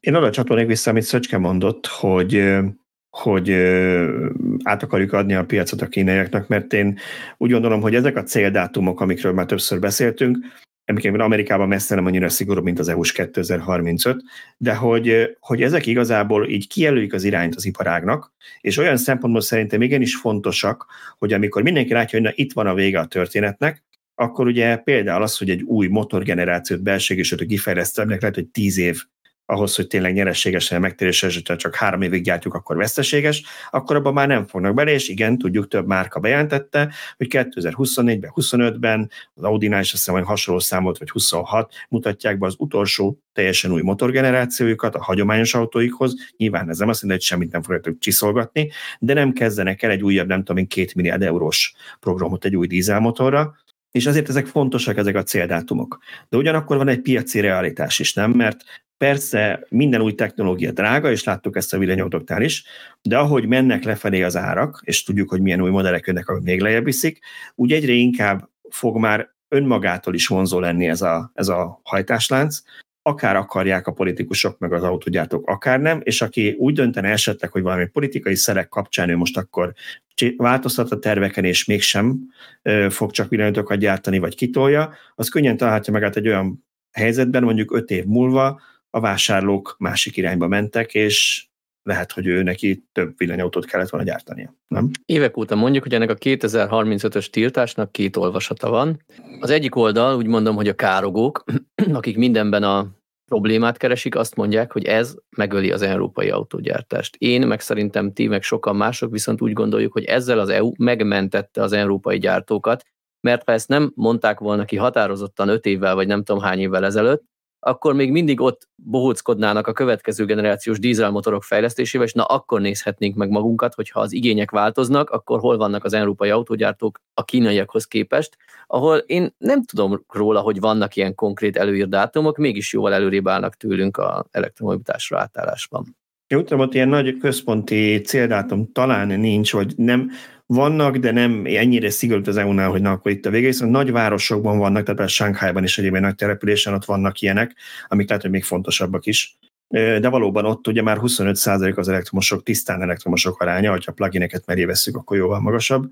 Az és a, az értékesítésben, ilyenkor, bocsánat, ilyenkor mindig az új autóértékesítésről beszélünk, nyilván nem a flották cserélődnek le ilyen gyorsan, kivéve Norvégiában, de, de, de ugyanakkor, ugyanakkor azt látjuk, hogy Kínában is egyre közelebb és közelebb jönnek, vagy előrébb hozzák ezeket a prognózisokat, hogy mikor fogjanak már több elektromosat adni, mint hagyományosat. Nem az ellenkező irányba mennek ezek a számok, hanem minden tanulmány egyre hamarabb és hamarabb átmehetett, jó, jó sor volt közelebb itt. Oké, okay. na ha, akkor ezt ha kiveséztük, akkor térjünk át Szöcske írására arról, és az jól kapcsolódik, hogy harmadával csökkent a használt villanyautók ára. Na most Szöcske, mit hozol fel a mentségedre, hogy egy amerikai hírt írtál meg ilyen címmel, mielőtt megköveznek itt minket? Uh, igen, kaptam is a kommenteket, hogy minek írunk meg egy amerikai hírt, ez csak egy cikk fordítása, amikor a magyar meg a kelet-európai, meg az európai piacon tök más a helyzet, és én az, azt tudom erre röviden mondani, hogy nem, nem tök más a helyzet, nálunk is hasonló a helyzet. Ugye arról van szó, hogy hát nem is tudom, ez ki ez a cég, valami piackutató cég, e, aki csinált ezt a tanulmányt, amit mi átvettünk, de a lényeg az, hogy miközben egy év alatt csupán 5%-kal esett a használt autók ára az általuk vizsgált szegmensben általánosan, ezen belül az elektromos autók ára 33%-kal esett, míg tavaly októberben egy átlagautó 32 ezer dollárba került, idén októberben csak 31-be, míg egy átlag villanyautó 53 ezerbe került, idén csak 35-be. Tehát itt én azt is nézném, hogy, hogy, hogy záródott az olló, tehát sokkal közelebb került egymáshoz a hagyományos és az elektromos autók ára, de a tanulmány szerint még így is nehezebben eladhatók ezek az autók, ugyanis sokkal több napot töltenek a piacon, bár utána ezt tovább részletezték, hogy de a Teslákat gyorsan, meg a Rivian gyorsan el lehet adni, ellenben a tizenéves Nissan Leaf-et azt az USA-ban is nehezebb eladni, és tovább kell árulgatni a piacon. Én azt mondanám, hogy itt, ami, hogy itt inkább nem a jelenlegi árat kell nézni, hogy, hogy miért esett ekkorát, hanem azt kell nézni, hogy honnan esett. Tehát nem most van nagyon alacsony az autók ára, hanem tavaly volt túlfűtve a piac. Egyszerűen egy évvel ezelőtt nem tudtak szállítani a gyártók, és ezért kialakult egy olyan fura helyzet, hogy ha valakinek volt egy autója, amit berendelt időben, aztán mégse kell neki, akkor használtként, mint régen a Magyarországon a Merkuros időkben, többé eladhatott egy fél éves autót valaki, vagy egy, vagy egy 0 kilométeres éppen, hogy csak átvett autót, mint annak az autónak a listára, mert ha valaki újat akart venni, bement a kereskedő, és azt mondták, hogy ho-ho, két év múlva tudok szállítani, a használt meg ott volt. Ez volt De egy az az abnormális helyzet, nem a jelenlegi.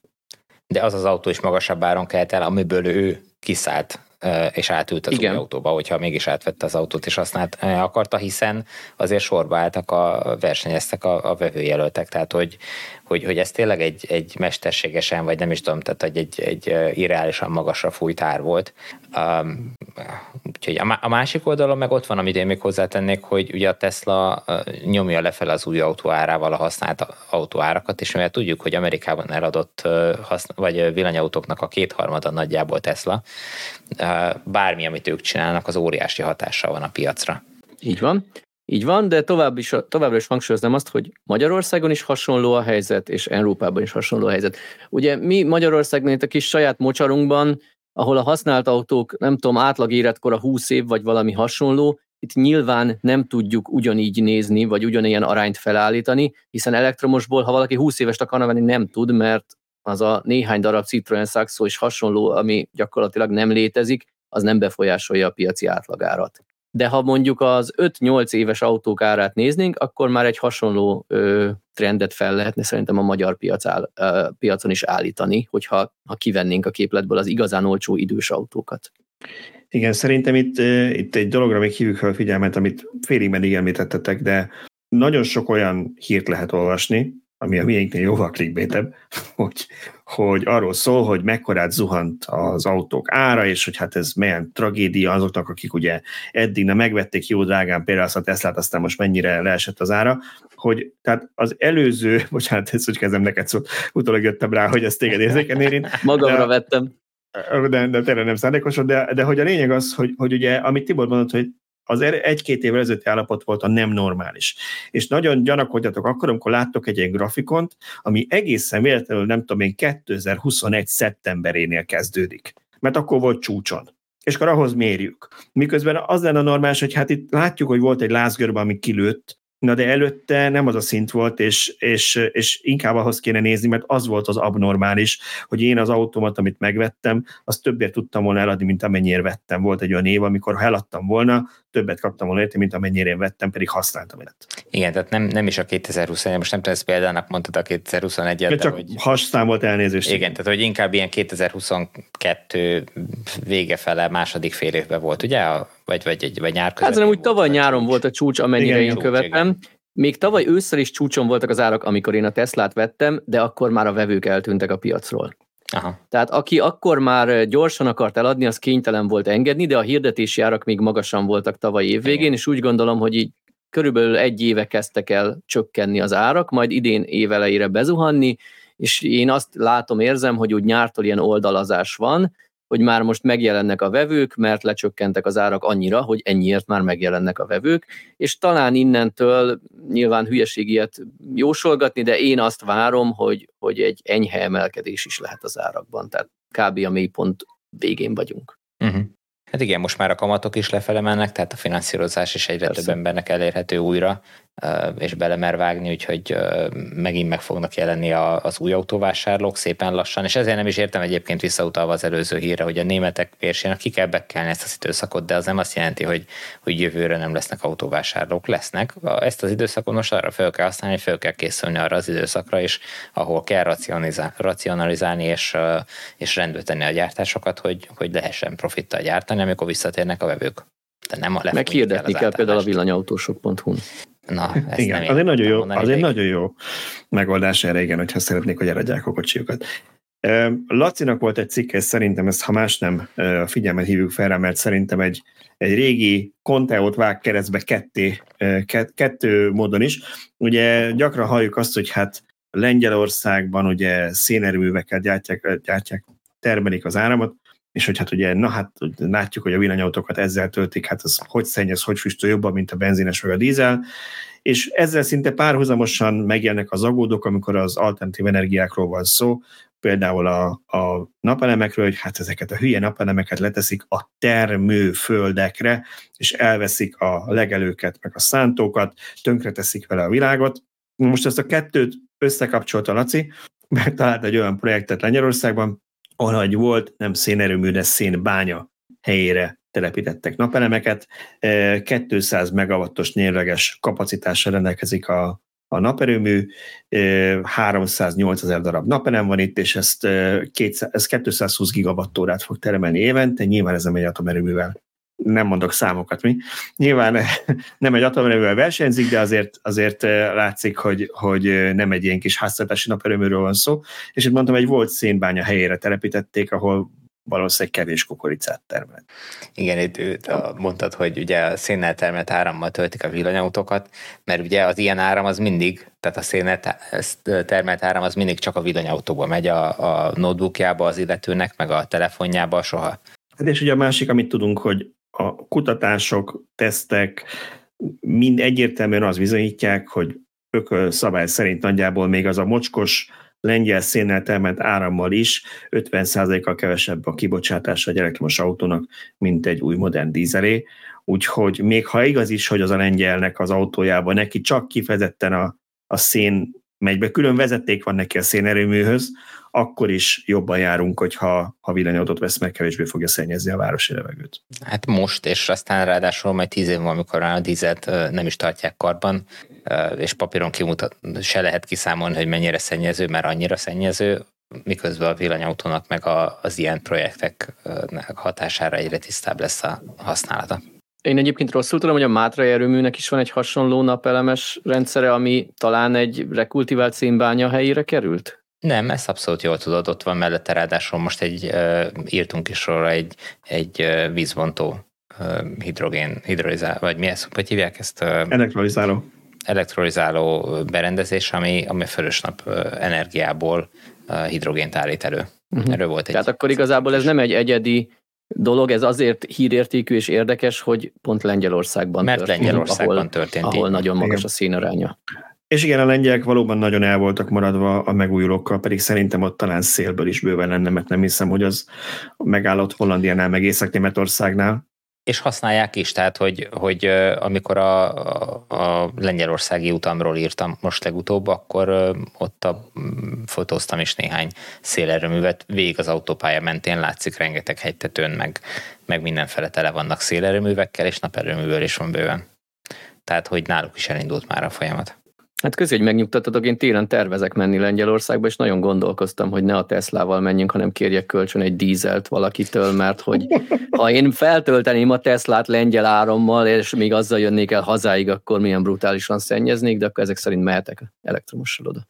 Egész nyugodtan. Oké. Okay. Na hát akkor mielőtt rátérünk a kommentekre, szerintem ajánljunk gyorsan két tesztet, ami, ami megjelenik, vagy megjelent az oldalunkon.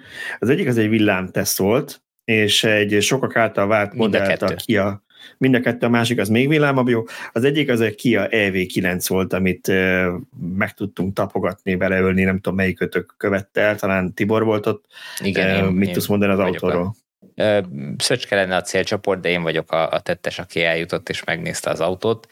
Ugye ez megint csak egy olyan jármű, ami a, a, a Kia-nak, a Hyundai Kia-nak a, a EGMP platformjára épül, mint a Kia EV6, csak annál egy jóval nagyobb egy, egy brutális nagy autó. Európában még a Kia-nak, ha minden igaz, ekkora modellje nem volt, és uh, szerintem ilyen prémium autója se nagyon, uh, ami, amit ez, a, ez az autó kínál. Egy viszonylag magas áron, 30 millió forint környékén indul az ár, hogyha jól emlékszem. 34 talán, igen. De az 30 már a, 30... a hátsó kerekes, és 34 a, az összkerekesnek az ára, igen, én úgy és, emlékszem. és azt néztem, hogy, hogy 35 ér mindent bele tudsz rendelni, ami, ami létezik, és tehát hogyha a nagyobb kerékkel, a, nem tudom, tehát hogy gyakorlatilag ez a, ez a max, egy 30-35 milliós sávban mozog az autónak az ára felszereltségtől, meghajtástól függően. Ezért viszont egy nagyon-nagyon komoly autót lehet kapni, és, és ez kívülbelül szuper, csak szuperlatívoszokat tudok róla beszélni. Olyan a futóműve, meg az ajszigetelése, ami bármelyik hasonló méretű prémium autó val összemérhető, tehát hogy nagyon-nagyon kíváncsi leszek a, a zajszint tesztre majd, amit, amit szoktam készíteni, mert nagyon jól fog szerintem rajta szerepelni. Oké. Okay. Hát nagyon várjuk, hogy alaposabban is kipróbáljuk, én különösen. Mert hogy ugye azt, azt spoilerezzük el, akkor te ezt el fogod vinni egy hétre kirándulni. És így úgy, van, így van. Január közepén rengeteg tartalmat gyártok majd róla, mert ha minden igaz, ez, egy ilyennel megyünk sielni a Model X helyett. Oké, okay, és volt még egy, még egy autóteszt, Tibor? Még egy villámteszt?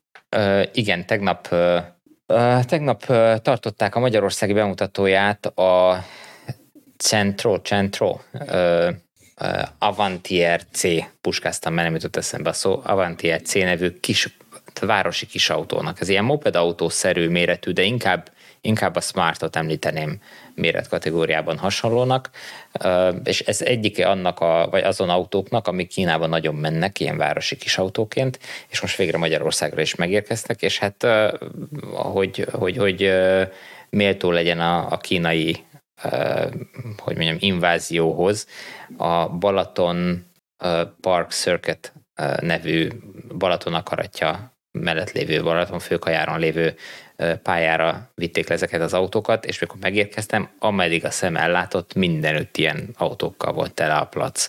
Lehetett focizni, lehetett szlalomozni ezekkel az autókkal, mindenütt bőséges mennyiség állt rendelkezésre, meg föl lehetett menni a pályára vele, mondjuk szágoldozni nem engedtek bennünket, még a 90-es végsebességet se engedték, hogy elérjük vele, mindig volt egy fölvezető autó, amelyik megfogott bennünket.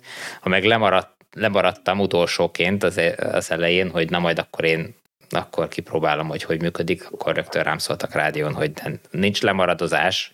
Na mindegy, szóval a lényeg az, hogy, hogy azért nem engedtek randalírozni bennünket, de egy nagyon jó szlalomozásra, meg, meg ilyen vészféktesztre, meg ilyesmire lehetőség nyílt, és egy, egy nagyon kis kellemes város, a kis autó, ami számomra azért különösen érdekes, mert most ezzel vagy ennek a megjelenésével kiderülhet, hogy, hogy valóban mekkora igény van ilyen relatíve olcsó, korlátozott használhatóságú, de azon belül egy egészen jó minőségű autóra. Tehát, hogyha az árát azt tényleg, lehet tudni? Az ára az 5 millió forint. Tehát 5 millió forintért adnak egy 14 kWh akkumulátoros autót, és így, hogy nyüstöltük, tehát ilyen gyorsolgatások voltak vele, meg meg szlalomozás, meg, meg mindenféle ökörködés, így, így volt 9,8 kWh per 100 km a fogyasztása. Szerintem ez, ez óvatosabb hajtással, ja igen, ez mindezt ilyen egy-két fokos hőmérséklet mellett, igaz fűteni nem kellett. Tehát, Tehát városban a, akkor a 200 km az valószínűleg meg lenne, ha csak valaki városban 180-at mondanak, én azt mondom, hogy, hogy télen egy ilyen 140-et azt, azt szerintem játszik könnyedséggel meg fog tudni csinálni. Nyáron meg simán el tudom képzelni a, akár ezt a 180-at is, hogy ezt hozza. Okay. Két fontos, nagyon röviden megválaszolható kérdésem, ez kettő vagy négy üléses? Ez kettő. És ez moped autó, vagy rendes igazi autó kategória? Ez rendes igazi autónak számít. Most ebben nem vagyok teljesen biztos, mert így nem kérdeztem vissza, de nagyon úgy tűnik, hogy ez, ez per pillanat, ez a két üléses, ez teherautóként, tehát tehergépjármű, vagy nem tudom, minek van vizsgáztatva, vagy lesz vizsgáztatva, mert ugye egy óriási raktér van a, a, a hátterébe, és ez így, így két személyes, de ez, ez nem biztos, ez, ez csak egy ilyen uh, mellékszál, de de szerintem ilyen, ilyen postai használatra futáscégeknél, kiszállít, ételkiszállítós cégeknél ez egy kiváló eszköz lenne. Bőven van hely pakolni bele, uh, nyilván védi a futárt a, a, a környezeti hatásoktól, tehát esőtől, széltől, hótól, um, pici, tehát bárhol le lehet tényleg könnyedén vele akár keresztbe egy parkolóhelyen parkolni. Tehát ennek a, a hossza kevesebb, mint három méter. Tehát a, egy Kia EV6-nak a tengelytávja hosszabb ennél. Oké. Okay. Na hát akkor szerintem, akit érdekelnek ezek, hogy is megtalálja a cikk leírását, majd a, a cikk linkjét a leírásban, csak sikerül. És akkor térjünk át a kommentekre. Szöcske megjegyezte, hogy a kommentekre mindenképpen hagyjunk időt, mert érdekesek voltak. Jók voltunk. Úgyhogy, hát vagy a hallgatók voltak jók, inkább így mondanám. Már nem úgy, hanem hogy hagytunk időt, nem hagytunk időt. Igen, igen. Hát figyelj. Szóval, én megpróbáltam rendszerezni, kiválogattam párat, úgyhogy több, több vonal van, az egyik ez a miért Leaf-et vettél, a, ebből jött egy ilyen csademó beszélgetés, aztán lesz komment a gumik kapcsán, téli gumik, és aztán végül ez a kamionon szállítjuk a nem, vonaton szállítjuk a kamion, fordítva izgalmas lenne. Úgyhogy ezek köré szerveztem, kezdjük akkor ezzel a a Szöcskének intézett kérdése, hogy ha már francia, akkor miért nem Zoét vettél a Leaf helyett, hiszen egy használt Zoé 22 kW-tal tud ac tölteni. Nagyon jó kérdés, őszintén szólva mindig akartam Zoét, de sose lett valahogy úgy, mindig két Zoé közt egy Leafbe ültem, és nagyon egyszerű a válasz, az ilyen korú, olcsó Zoék magasan túlnyomó többsége akkubérlettel került értékesítésre Franciaországban, meg Nyugat-Európában is, és ezeket nem, vagy nagyon macerásan lehet megvásárolni Magyarországra. Úgyhogy... Van benne egy rizikó is, nem régebben tudom, minden kettő parázott, hogy eladták úgy, hogy az akkumulátor az övé, aztán került, hogy nem. Nem tudom, hogy le lehet itt ellenőriztetni mondjuk a, a Le lehet, le lehet, de mivel én ugye külföldről vettem autót, ott ez a para nincs, mert ott megmondják, tehát én nem egy ilyen magyarországi murvás neppertől vásároltam a Leaf-et sem, tehát ott, ott tudtam előre, hogy Tudtam előre, hogy nem vehetem meg a kínálatban szereplő zoékat, mert azok bérelt akusak, és van valami módszer ennek a kivásárlására, de azt a hátam közepére se kívántam. Valószínűleg, de, de abban sem biztos, hogy nagyon megéri egy használt autónál, nem tudom, hogyha x milliót kérne mondjuk a, a márka, az igen. Oké. Okay. Na most e, ebből kapcsolódom, vagy ehhez csatlakozva jött egy ilyen csademó beszélgetés, amelyik úgy indult, hogy létezik-e, a Leaf kapcsán, létezik-e Csademóról CCS átalakítás a Leafhez van ilyen hivatalos opció? Hivatalos biztos róla. nincs, hiszen még az új Leafet is Sademóval árulják. Van hú, valamelyik északi országban, szerintem nem Norvégiában egy, egy ilyen műhely, villanyautó szerviz, ahol nagyon-nagyon korán belekezdtek a lífek akubővítésébe, cserélésébe, csináltak egy eváliát hatalmas akuval, meg mindent is, és uh-huh. úgy tudom, bár én nem követem annyira a munkásságokat, csak így a neten olvasottak alapján, hogy ők már építettek CCS-es lífet, tehát nyilván bármi megoldható, itt megint csak a pénzről van szó, hogy van-e az a pénz, ami megéri, és, Igen, itt talán fontos megjegyezni, nem, hogy ezt ám jobban tudjátok, mint ex meg eleve, hogy Ugye nem csak arról van szó, hogy ez egy csatlakozó. Hát nem tudják kiszedni azt a darab műanyagot, amiben van pár ilyen fémkontaktor, és akkor egy másik, hát jó, lehet, hogy kicsit bénán néz ki, de ott úgyis takarja valami, nem látszik, hogy az alatta mi van, csak a felnyitod. Na, de ez egy jóval komplikáltabb dolog, nem? Tehát a CCS-nél egy CCS protokollt is ismernie kéne az autónak, nem csak arról van szó, hogy más alakú a csatlakozó. Így van, gyakorlatilag szoftveresen is bele kell nyúlni, nem arról van szó, mindenki azt hozza példának, hogy a Type 1-es autókat is lehet Type 2 oszlopról tölteni a megfelelő adapterrel vagy kábellel, ott az adapter ugye tudjuk, hogy az nem teljesen legális, vagyis nem, nem a legalitással, hanem nem, nem eléggé biztonságos, vagy nem feltétlenül nem biztonságos, tehát nem, nem szabványos, jó, köszönöm a jó szót. Itt viszont gyakorlatilag egy számítógépet kellene, ha egy adaptert épít valaki, beépíteni a töltő és az autó közé, és ez a számítógép az autónak azt hazudná, hogy ő egy Sademo töltő, a CCS töltőnek meg azt, hogy ő egy CCS-es autó. Ez nyilván megoldható, megvalósítható, csak nem az a 10 forintért megrendelem az AliExpressen kategória, ha nagyon elvadul a helyzet, akkor elképzelhető, hogy lesz, aki ezt megvalósítja, de én azt hiszem, hogy túl olcsóak lesznek a sademos autók ahhoz, hogy ebbe megérje beruházni. Hát konkrétan megmondom neked, mert múltkor utána néztünk ennek, AliExpressen lehet ilyen adaptert rendelni, a töltő tehát CCS csatlakozó és az autó Sademo portja közé megy, és ilyen 1 millió forintos nagyságrend egy ilyen töltőadapter, meg egy komplet számítógépet kell beleépíteni. Tehát miközben a Shademo csatlakozónak, vagy Chademo, múltkor megkérdeztem a japán hölgyet a Mazda uh, rendezvényen, hogy hogy is kell kimondani, Chademónak csével mondta, legalábbis én így hallottam, hogy így mondta. Én jól mondtam, csak szóló. Jó, mi tudtuk, hogy te mindig jó idegen nyelvekből te sokkal jobb vagy nálunk. A japánom nem hogy, igen. igen. Meg a kantoni kínaid és hogy... De, hogy igen, azt mondtad, hogy egy 1 millió forint itt erről beszélt, és egy 2 millióba kerül ez az autó, amit vettél? Szóval hát igen, de hogy, hogy, hogy itt, itt arról van szó, amire még ki akartam térni, hogy, hogy, hogy míg a Chademo az egy, az egy fajék egyszerűségű, nem akarok a, a szakmai dolgokba belemenni, mert biztos, hogy elrontam és rosszul mondom, fajék egyszerűségű kommunikációs modell, addig a, a CCS-nél egy nagyon komoly számítási teljesítményt igénylő titkosításos kommunikáció folyik, tehát hogy, hogy nem, nem csak arról van szó, hogy kicsit átalakítjuk, meg, mit tudom, meg kis tenyérnyi árak. A TCS németek tervezték, ez szerintem. Igen, ez sok mindent elárul, igen, és ez, ez, ez pontosan olyan is, mint amit a németek terveznek. Egy kicsit az a szomorú ebben, hogy a Nissan a jelenleg árult modellekbe legalább a 62-es bevezetésekor nem tette bele a CCS csatlakozót, mert az egy kicsit megnyitná az utat az utólagos modifikáció felé is szerintem. Igen, emlék, emlékszem, ezen annól nagyon meg is lepődtünk, hogy az új Leaf-et nem CCS-sel árulták, mert azért ez a gyártó oldalán nyilván nekik is pénz, de tekintve, hogy ők is azért, azért most már, hát a más nem az Aria kapcsán, de hogy ők is azért tudták, hogy CCS-ekkel már Európába árulni az autókat, nem Csadamóval, mm. ez, ez nekem felfoghatatlan, hogy biztos, hogy való volt, megint egy Excel is kiszámolták, de, de ez egy nagy zicser volt. Szerintem, ha nem is teljes, mert biztos nem teljesen magyarázza meg, de azért mondjuk egy 60-as Leaf, az nem egy rossz autó, még ma se, hatótában, mi, mi egyébben, Szerintem, ha CCS csatlakozót tettek volna rá, valószínűleg kevésbé estek volna vissza az eladásaik, mint így. Valószínűleg igen. Nekem az a személyes véleményem, hogy amikor azt az autót jóvá hagyták gyártásra, ez ugye effektív gyártás előtt nem tudom mennyi idővel történt, de hogy hamarabb, akkor ők még a Sademo szövetségben reménykedtek abban, hogy ez nem fog teljesen meghalni és hogy lesz, lesz még esélye valami Európában. Rossz, té- rossz tévécsatornát téztek el, ezt tudom mondani már. Igen, tehát hogy, hogy ez, ezek általában ilyenek, amikor, amikor döntéseket kell hozni, és te a rossz táborban állsz, akkor még mindig reménykedsz, hogy de, de majd fordul a kocka, és, és, és rendben lesz minden. Aztán kiderült, hogy nem.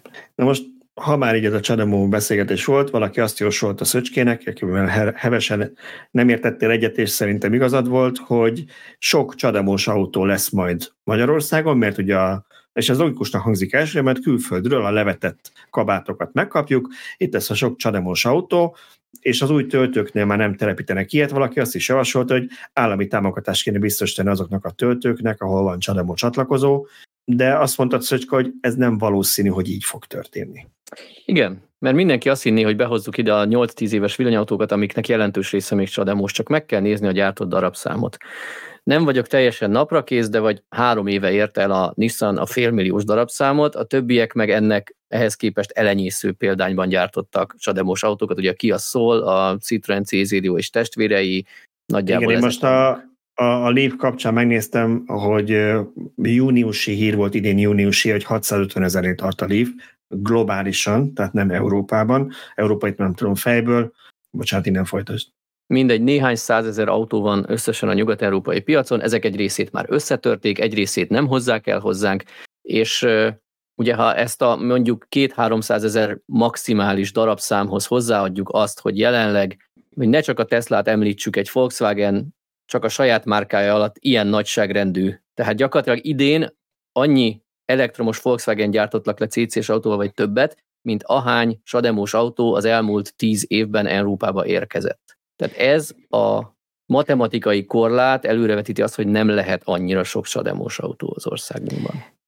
Igen, egy részben egyetértek, a másik oldalon viszont ott van, hogy az, az idei statisztika az meg azt mutatja, hogy a, a forgalomba helyezett autók között a Nissan Leaf a negyedik Magyarországon.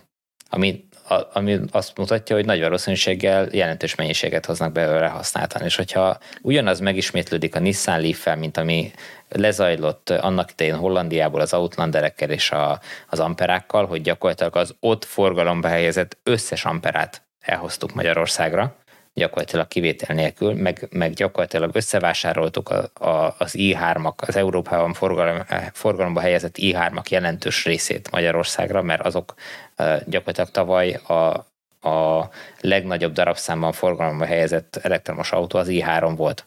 Nyilván nem újként adták el azokat, azok jelentős részét Magyarországon, hanem használtként hozták be, és még mindig ö, elég magas az arányuk. Tehát, hogyha ugyanez játszódik majd a, a Leaf kapcsán, és amikor kihullanak a Leafek onnan, akkor azért tényleg elég jelentős populáció lesz, de abban teljesen igaz van, hogy ezeknek az aránya az egész populáción belül még akkor is valószínű alacsony marad.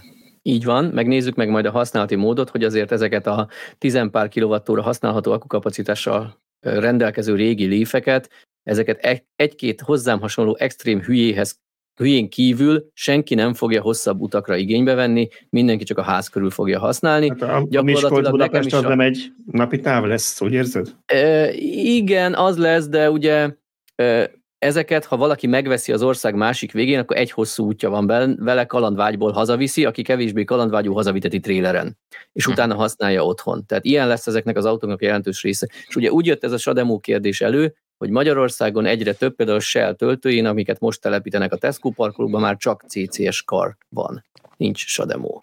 És hogy hogy akkor hol fogják ezeket az autókat tölteni. Ugye ezeket az autókat jó, leginkább otthon fogják tölteni, de ha valakinek van egy ilyenje, akkor csak felmerül, hogy elmenne egy hosszabb útra, csak ez annyira kevés, hogy ez a töltőszolgáltatóknak nem pénz, nem bevétel.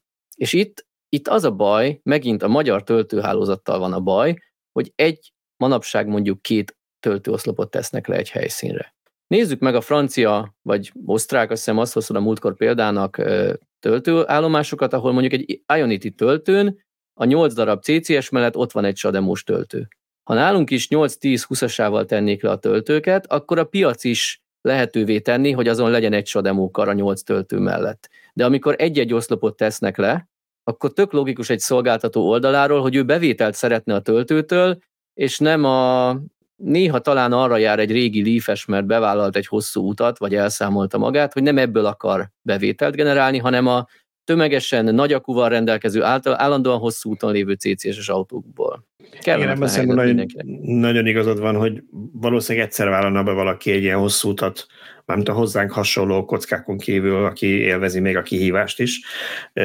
Szóval egyszer vállalna be egy hosszú utat mondjuk családdal, egy ilyen ma már csak 11-2 kilovattórát nyújtó autóval, csak kinyögöm, és akkor rájönne, hogy oké, okay, még ha van is töltő, akkor is túl sűrűn kell megállni, túl hosszú a töltés, és nyűg. Úgyhogy valószínűleg, ha tennének is nagyon sok ilyen csadamot töltött az autópályák mellé, nem lenne nagy a kihasználtsága, mert nem erre veszik ezeket az autókat, hanem a környéken helyben második autónak agglomerációban használják. Igazából akkor lesz ez gond, amikor már nem csak a, a 24-es, meg esetleg a 30-as lífek jönnek be az országba, hanem az elad, a egy-két-három év eladott 62-es lífek, mert azokkal viszont már reális elvárás lesz, hogy igen, el akar menni Budapestről Szegedre meg vissza és azt valahogy Hát ők bajban lesznek, és, és azt hiszem, vagy attól tartok, hogy nekik a jelenlegi töltőállózatot kell figyelembe venni, amikor autót fognak vásárolni, mert bízunk benne, hogy a most meglévő töltőket már nem fogják leszerelni, vagy maximum nagyon-nagyon elvétve, tehát ez, amit ma ránézel, mentse le ezt a képet, és, és aki Leaf-et vesz a következő években, arra számítson, hogy kb. ez lesz a számára elérhető sademos töltőazat, mert reménykedünk a Tesla hálózat megnyitásában, oda biztos nem fognak tenni Sademon. És igen, az EU-s, az EU-s pályázati pénzekből épülő többi nagy teljesítményű hálózatnál sem valószínűleg csadamok lesznek, ezek is CCS-sel készülnek. Nem hiszem, hogy az Ionity vagy bármelyik másik hirtelen felrak rá csadamos csatlakozókat. Na de akkor térjünk át, mert eleget csadamoztunk. Előre venném a kamionos témát, mert az inkább nekünk volt ilyen update információ, hogy mindig elmondjuk, hogy ha valaki, olyan hallgatónk van, aki egy adott iparágban otthon van, és hülyeséget mondunk, vagy nem pontosan tudjuk, akkor tegye már egy kommentbe, megírja és megosztjuk. Ugye beszélgettünk múltkor erről, hogy miért láttunk ilyen keveset, vagy mennyire ötletnek tűnt az, hogy a kamionokat vonatra teszik, és akkor nem az úton zögykörödnek, nem szennyeznek, e, aztán leszedik kamionostól az egészet valahol. Valaki azt hitte, hogy volt két évtizedig itthon ilyen, amit úgy hívtak, hogy róla, és én el is gondolkoztam rajta, hogy ez mi lehetett az angol rövidítése, mert összes ilyen róró, meg egyebek, amik ilyen autószállításban tudjuk, ez mind angol rövidítés. Tehát a róla az nem angol, az német, és ez a Rollende Landstrasse, tehát a vonatsére pakolt közút rövidítése, úgyhogy ezért ne senki ne keresen angol szót mögötte. Szóval volt ez a rendszer nálunk is, a MÁV így vitte a, a kamionokat. A MÁV nem igazán szerette, mert hogy általában össze-vissza billegnek ezek a, ezek a nagy tömegű szállítmányok, és ezeket így nehéz vinni. Ráadásul... A meg, megrakodott szenes vagon az nem. Hát az, az kevésbé, mert ugye ezek az a ezek rugóznak, ezek a kamionok, az, és hogy azért imbolyognak, ugye, tehát nem is lehetett viszonylag nagy sebességgel sem menni, emiatt so, sebesség korlátolt rájuk, de akadémikus is volt már ez a, ez a vélekedés később, mert 2012. december 9-én, ennyire konkrét dátumot kaptunk, az állam nem hosszabbította meg a hungarokombinak a pályahasználati díjkedvezményét, magyarul már nem is volt kifizetődő így vinni a kamionokat, úgyhogy ez így szépen kikopott Magyarországon. Köszönjük Tehát szépen. Ez szabályozói döntés volt, hogy inkább a közúton menjenek ezek a kamionok, igen, pedig vasúton. Igen, úgy néz ki. Oké, okay. na most utolsó etapunk itt az akkor a gumis történet. Ugye múlt héten beszéltünk erről a téli gumi négy évszakos nyári-téli ki mit használ, hogy használ, rengeteg komment jött erre, ezt használtam a végére. Nyilván ilyen-olyan vélemény is volt, én azért tovább is azt mondom, hogy én a sok-sok véleményt olvastam, amikor gyűjtöttem a kommenteket, Facebookon is, meg a, meg a nem, Facebookon nem most, amikor, amikor erről beszéltünk, de most uh, ugye a, bocsánat, a, a podcast alatt, csak kinyagom, és uh, jó, jó sok érzelmi töltetet láttam a kommentekben, ezért azt javasolnám, hogy unblock mindenkinek, hogy ilyen témában lehetőleg tesztekre hagyatkozzon, adatokra, számokra, és ne érzelemből mondja azt, hogy ez vagy az a dolog életveszélyes, és az is talán tanácsadható legyen, van például a tirereviews.com és pár ilyen agregátor, ami nem egy-egy teszt, hanem összegyűjti mondjuk az európai meg a világ részéről, sok részéről nagyon nagy szaklapoknak a tesztjeit, és akkor ott meg lehet látni, hogy hasonló trendeket látunk mondjuk egy guminál, akkor az valószínűleg úgy van.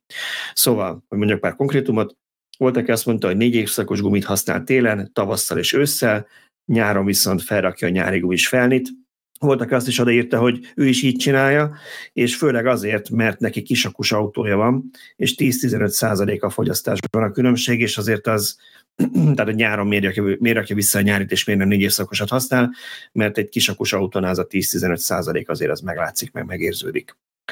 Aztán volt, aki azt írta, hogy... Meglep bocsánat, az igen? igazság, ez a 10-15 százalék, ez nagyon sok. Ez teljesen normális, az én, az én nyári gumim és a, és a mi volt az a Michelin Cross Climate között is mértünk elég nagy különbséget, azt most már nem tudom, az mennyi volt, de a télinél azt tudom, Szerintem hogy a téli és a Cross Climate között 10% volt a különbség fogyasztásban. Az engem azért lep meg, mert én még a Niromon mértem le, ugyanolyan körülmények között, nyilván nem egy napon, hanem egyik nap megcsináltam a mérést kis forgalomban a nyárival, átszereltettem a télit, és azt hiszem másnap pont esett az eső, tehát két nap múlva, de direkt figyeltem rá, hogy a hőmérséklet azonos legyen, stb és sebességtől függen ilyen 5-5,5 százalékos különbséget mértem. Igen, én, én is ezt tartom reálisnak. Ez Tehát a 10-15-öt hát... sokallom, különösen, hogy nem is, és én téli-nyári közt mértem, itt pedig négy évszakos és nyári közt, biztos, hogy van különbség, de... A én, én mondom, én a négy évszakos és a téli között 10%-ot mértem itt 130-nál, 8%-ot mértem alacsonyabb sebességnél, úgyhogy nem tudom, hogy hát, hogy szélőkések is benne voltak, de mindegy, tehát lényeg az, hogy kisakos autónál lehetséges, hogy ezt jobban meg lehet érezni. Más azt írta, hogy évek óta jár prémium négy évszakosan nulla problémával, és ő azért szereti, mert nem kapik gyorsabban nyáron, tehát ez nem igaz az, amit mondtunk, hogy gyorsabban kopik nyáron, hanem hogy sokáig tart. Ezt én is szépen, azt... ez jó, jó megerősítés, mert lehet, hogy akkor, akkor én is majd egyszer átállok. Én, én amit láttam konkrét alatt az egy nagy gyártónak a négy évszakosáról, 60 ezer kilométeres garanciát vállaltak rá, miközben a nyári gumiukra 40 ezeret, tehát hogy valószínűleg azokat keményebb fából faragták, keményebb kaucsukból. Más azt írta, hogy lassabban kopik egyébként, még négy-öt éves téli-nyári, bocsánat, még egy négy-öt éves téli-nyári már rég túl van az egyikén, a harmadik év után elég szembetlő különbség van a tapadásban, és ő ezért mondta azt, hogy ő inkább, inkább négy évszakosat vesz. Nem tudom, ez nyilván megint tesztekből lehet, hogy mennyire kopik lassan, milyen van a tapadásban, az mindenképpen fontos, hogy a profil mélységet nézzétek meg, ugye a legtöbb guminál, egyébként ezt meg, én most megkérdeztem, amikor a gumisnál voltam, hogy még jó a nyári gumim, mert már valahol elraktam ezt a profilmélységmérőmet, és mondták, hogy egyébként kettő jelölés van a gumin, ott a, a barázdákban. Az egyik az a gyártói ajánlás, ami szigorúbb, hogy meddig lehet lekoptatni, a másik pedig az EU-s előírás, ami azt hiszem ez a 3 mm vagy 4 vagy valami ilyesmi, tehát az is be volt jelölve, úgyhogy ezt a gumin meg is lehet nézni egyébként. Még ezt hol kell keresni? Ezt megmutatták neked? Hogy... Megmutatták nekem, hogy igazából, hogyha a guminak így, a, hogy mutasson, hogy látszani a kamerát, hogy ha látod a, a guminak a, ugye itt profilban nézed, ha szemből nézed és látod magát a futófeltet, ugye a barázdákban van keresztbe egymás mellett, ugye a két barázdában egyik az EU-s, másik a gyártói volt, volt egy-egy ilyen gumi feltöltésnek mondanám. Feltöltés, igen. Egy pár milliméteres szakaszon kisebb a barázda mélység, hogyha azt Aha. elérted, akkor már kukarummi. igen. De van olyan márka, amiről tudom, hogy ilyen színes szalagok kezdenek látszani a kopó felületben, ilyen meg van színezve, hogy lássad, amikor már elérted. Az még nem az acélszál akkor. Az még nem, az még nem. Ha azt látod, akkor e, gumi. Na mindegy. Szóval a lényeg az, hogy igen, az érdemes mindenképpen erre odafigyelni. Így, így és valaki azt hitta, is, igen, bocsánat, bocsánat mondj csak. Uh, utolsó, Pénzben. amit kiemeltem, aztán még lehet róla beszélni, valaki azt hitte, ez Tibornak arra, arra válaszol, hogy ugye ő a macerát meg az időt nem szereti a, a cserénél, hogy ő csak annyit tenne hozzá, hogy ha az ember vesz egy plusz acélfelné szettet, akkor évi 30 ezer forint lefelszerelés is megspórolható. Hát attól függ, milyen szettet vesz. Mert Ezen én, nem én... teljesen értek egyet, mert igen, hogyha én otthon nekiállok és átszerelem, akkor lehet, hogy meg igen. tudok spórolni annyi pénzt, de azért az idő, meg, meg rutin kérdése, hogy az ember... Meg szerszám kell hozzá, ami normálisan meg tud kell, hogy, hogy én ott meg tudjam csinálni. Ez ne az egyik. Túl, de jó legyen. Igen, de a másik, ami fontosabb benne, hogy azért a jó magyar utakon általában a, a, a téli felni, a kátyukon, meg minden, ott felszereléskor nem árt azért egy centírozás, tehát hogy azt meg nem tudom otthon megcsinálni. Tehát így is el kell menni gumishoz, és innentől kezdve lőttek az egésznek, mert ő föl fogja számolni a centírozás díját, a lefelszerelés díját, és egyébként szerintem ez a normális, hogy ha van egy olyan szakember, aki ezt, ezt meg tudja normálisan csinálni, akkor vigyük el hozzá, ne kockáztassunk azzal, hogy most én nem húzom meg jól a, a csavart, vagy mit tudom, bármi, bármi, tudom, persze utána kéne húzni, nem tudom, hány kilométer után, de lényeg az, hogy, hogy én nem, tehát nekünk a, a a BMW-nek nem vettem külön felnét, mert ilyen nagyon szerencsétlen méretei vannak a kerekeknek, de a, a, a másik autónkon ott van külön felné, tehát hogy, hogy téli gumi az saját felné van, és ott tényleg csak föl kell pattintani, meg centírozni, de hát azt nem csinálom meg otthon. Igen, én annó szörnyet haltam, amikor megláttam, hogy mennyibe kerülnének a, a gyári nyilván a gyári felni az autóhoz, a gyári biztosan nem vennék max használtan, hogyha vennék egy új szettet, illetve amit nem szabad elfelejteni, ezekben az autóban már jeladó van ugye a keréknyomásmérőnek, amit szintén Igen. meg kell venni hozzá, hogy az ne, ha, ha nem zavar, hogy egyfajtában szirénázik, vagy jelzi, hogy semmi nincs, akkor oké, okay, de szerintem az a normális, ha az ember ezt használja, akkor az megint több tízer forint lehet kerekenként, attól függ, hogy bluetoothos, vagy milyen rádiójeladós, milyen modelled van. Egy, ö, egyszer utána néztem, és úgy döntöttem, hogy inkább hagyom, de most megkérdeztem a gumist, és azt mondta, hogy, mert mondtam, hogy úgy tudom, hogy nem teszi ott a guminak, vagy a felnyőnek, hogyha minden évben ugye leföl vesszük, és azt mondta, hogy régen ez igaz volt, de ma már annyira jó szerszámaik vannak, hogy annyira finoman tudnak bánni, hogy ügyes, hogy ügyes marketinges. Most figyelj, ha én egyébként, tehát én meg is kérdezték tőlem, hogy hogy, hogy lehet ilyen olcsó, hát mert nem Budapesti árat mondtam, vidéken 15 ezer forint alatt volt a 18-as kerékméretben a centírozással együtt a, a teljes csere a négy kerékre. Hogyha nem, eh, ahogy te is mondod, Tibor, hogyha nem a gumit cseréltetném, csak a felnit, akkor lehet, hogy meg lenne 8 ezerből, és akkor spóroltam 6000 forintot, na abból egy darabig eltartana, még én megvenném a, a felnészettet hozzá. Persze lehet, hogy vennék valami teljesen egyszerűt hozzá, csak nem tudom, hogy azért egy 1,8 tonnás autónál mennyire jó, hogyha én veszek valami akármilyen felnit hozzá. Nem tudom. Hát meg, ahogy mondtad, itt, itt a legnagyobb probléma az, uh, én a Leafnél szembesültem ezzel, hogy a 40-es Leafben már volt ilyen jeladó. Viszont én az előző korábbi Leafben még átmentettem a téli kerékszettet, abban meg nem volt még és amikor megtudtam, hogy mennyibe kerülne bele a, a jeladó, akkor azt mondtam, hogy köszönöm szépen, inkább nézegetem a sárga piktogramot télen. Tehát az, az, azt megelőző húsz évben is eljártunk az autókkal, anélkül, hogy tudtuk volna minden pillanatban, hogy mekkora a keréknyomás. Szerintem ezután is észre fogom venni, amikor majd húz valamelyik oldalra a kocsi, és laposabb a gumi. Oké. Okay. Mindent elmondhatok, amit terveztetek, lezárhatjuk a mai adást. Semmi egyéb mondandónk nincs már. Kizárt. Oké, okay. jó. Hát akkor abban állapodjunk meg, hogy innen lehet folytatni jövő héten. Nagyon szépen köszönjük mindenkinek, hogy megnéztetek a 205. villanyórát, és találkozunk újra egy hét múlva. Sziasztok! Szép hétvégét, sziasztok! Sziasztok!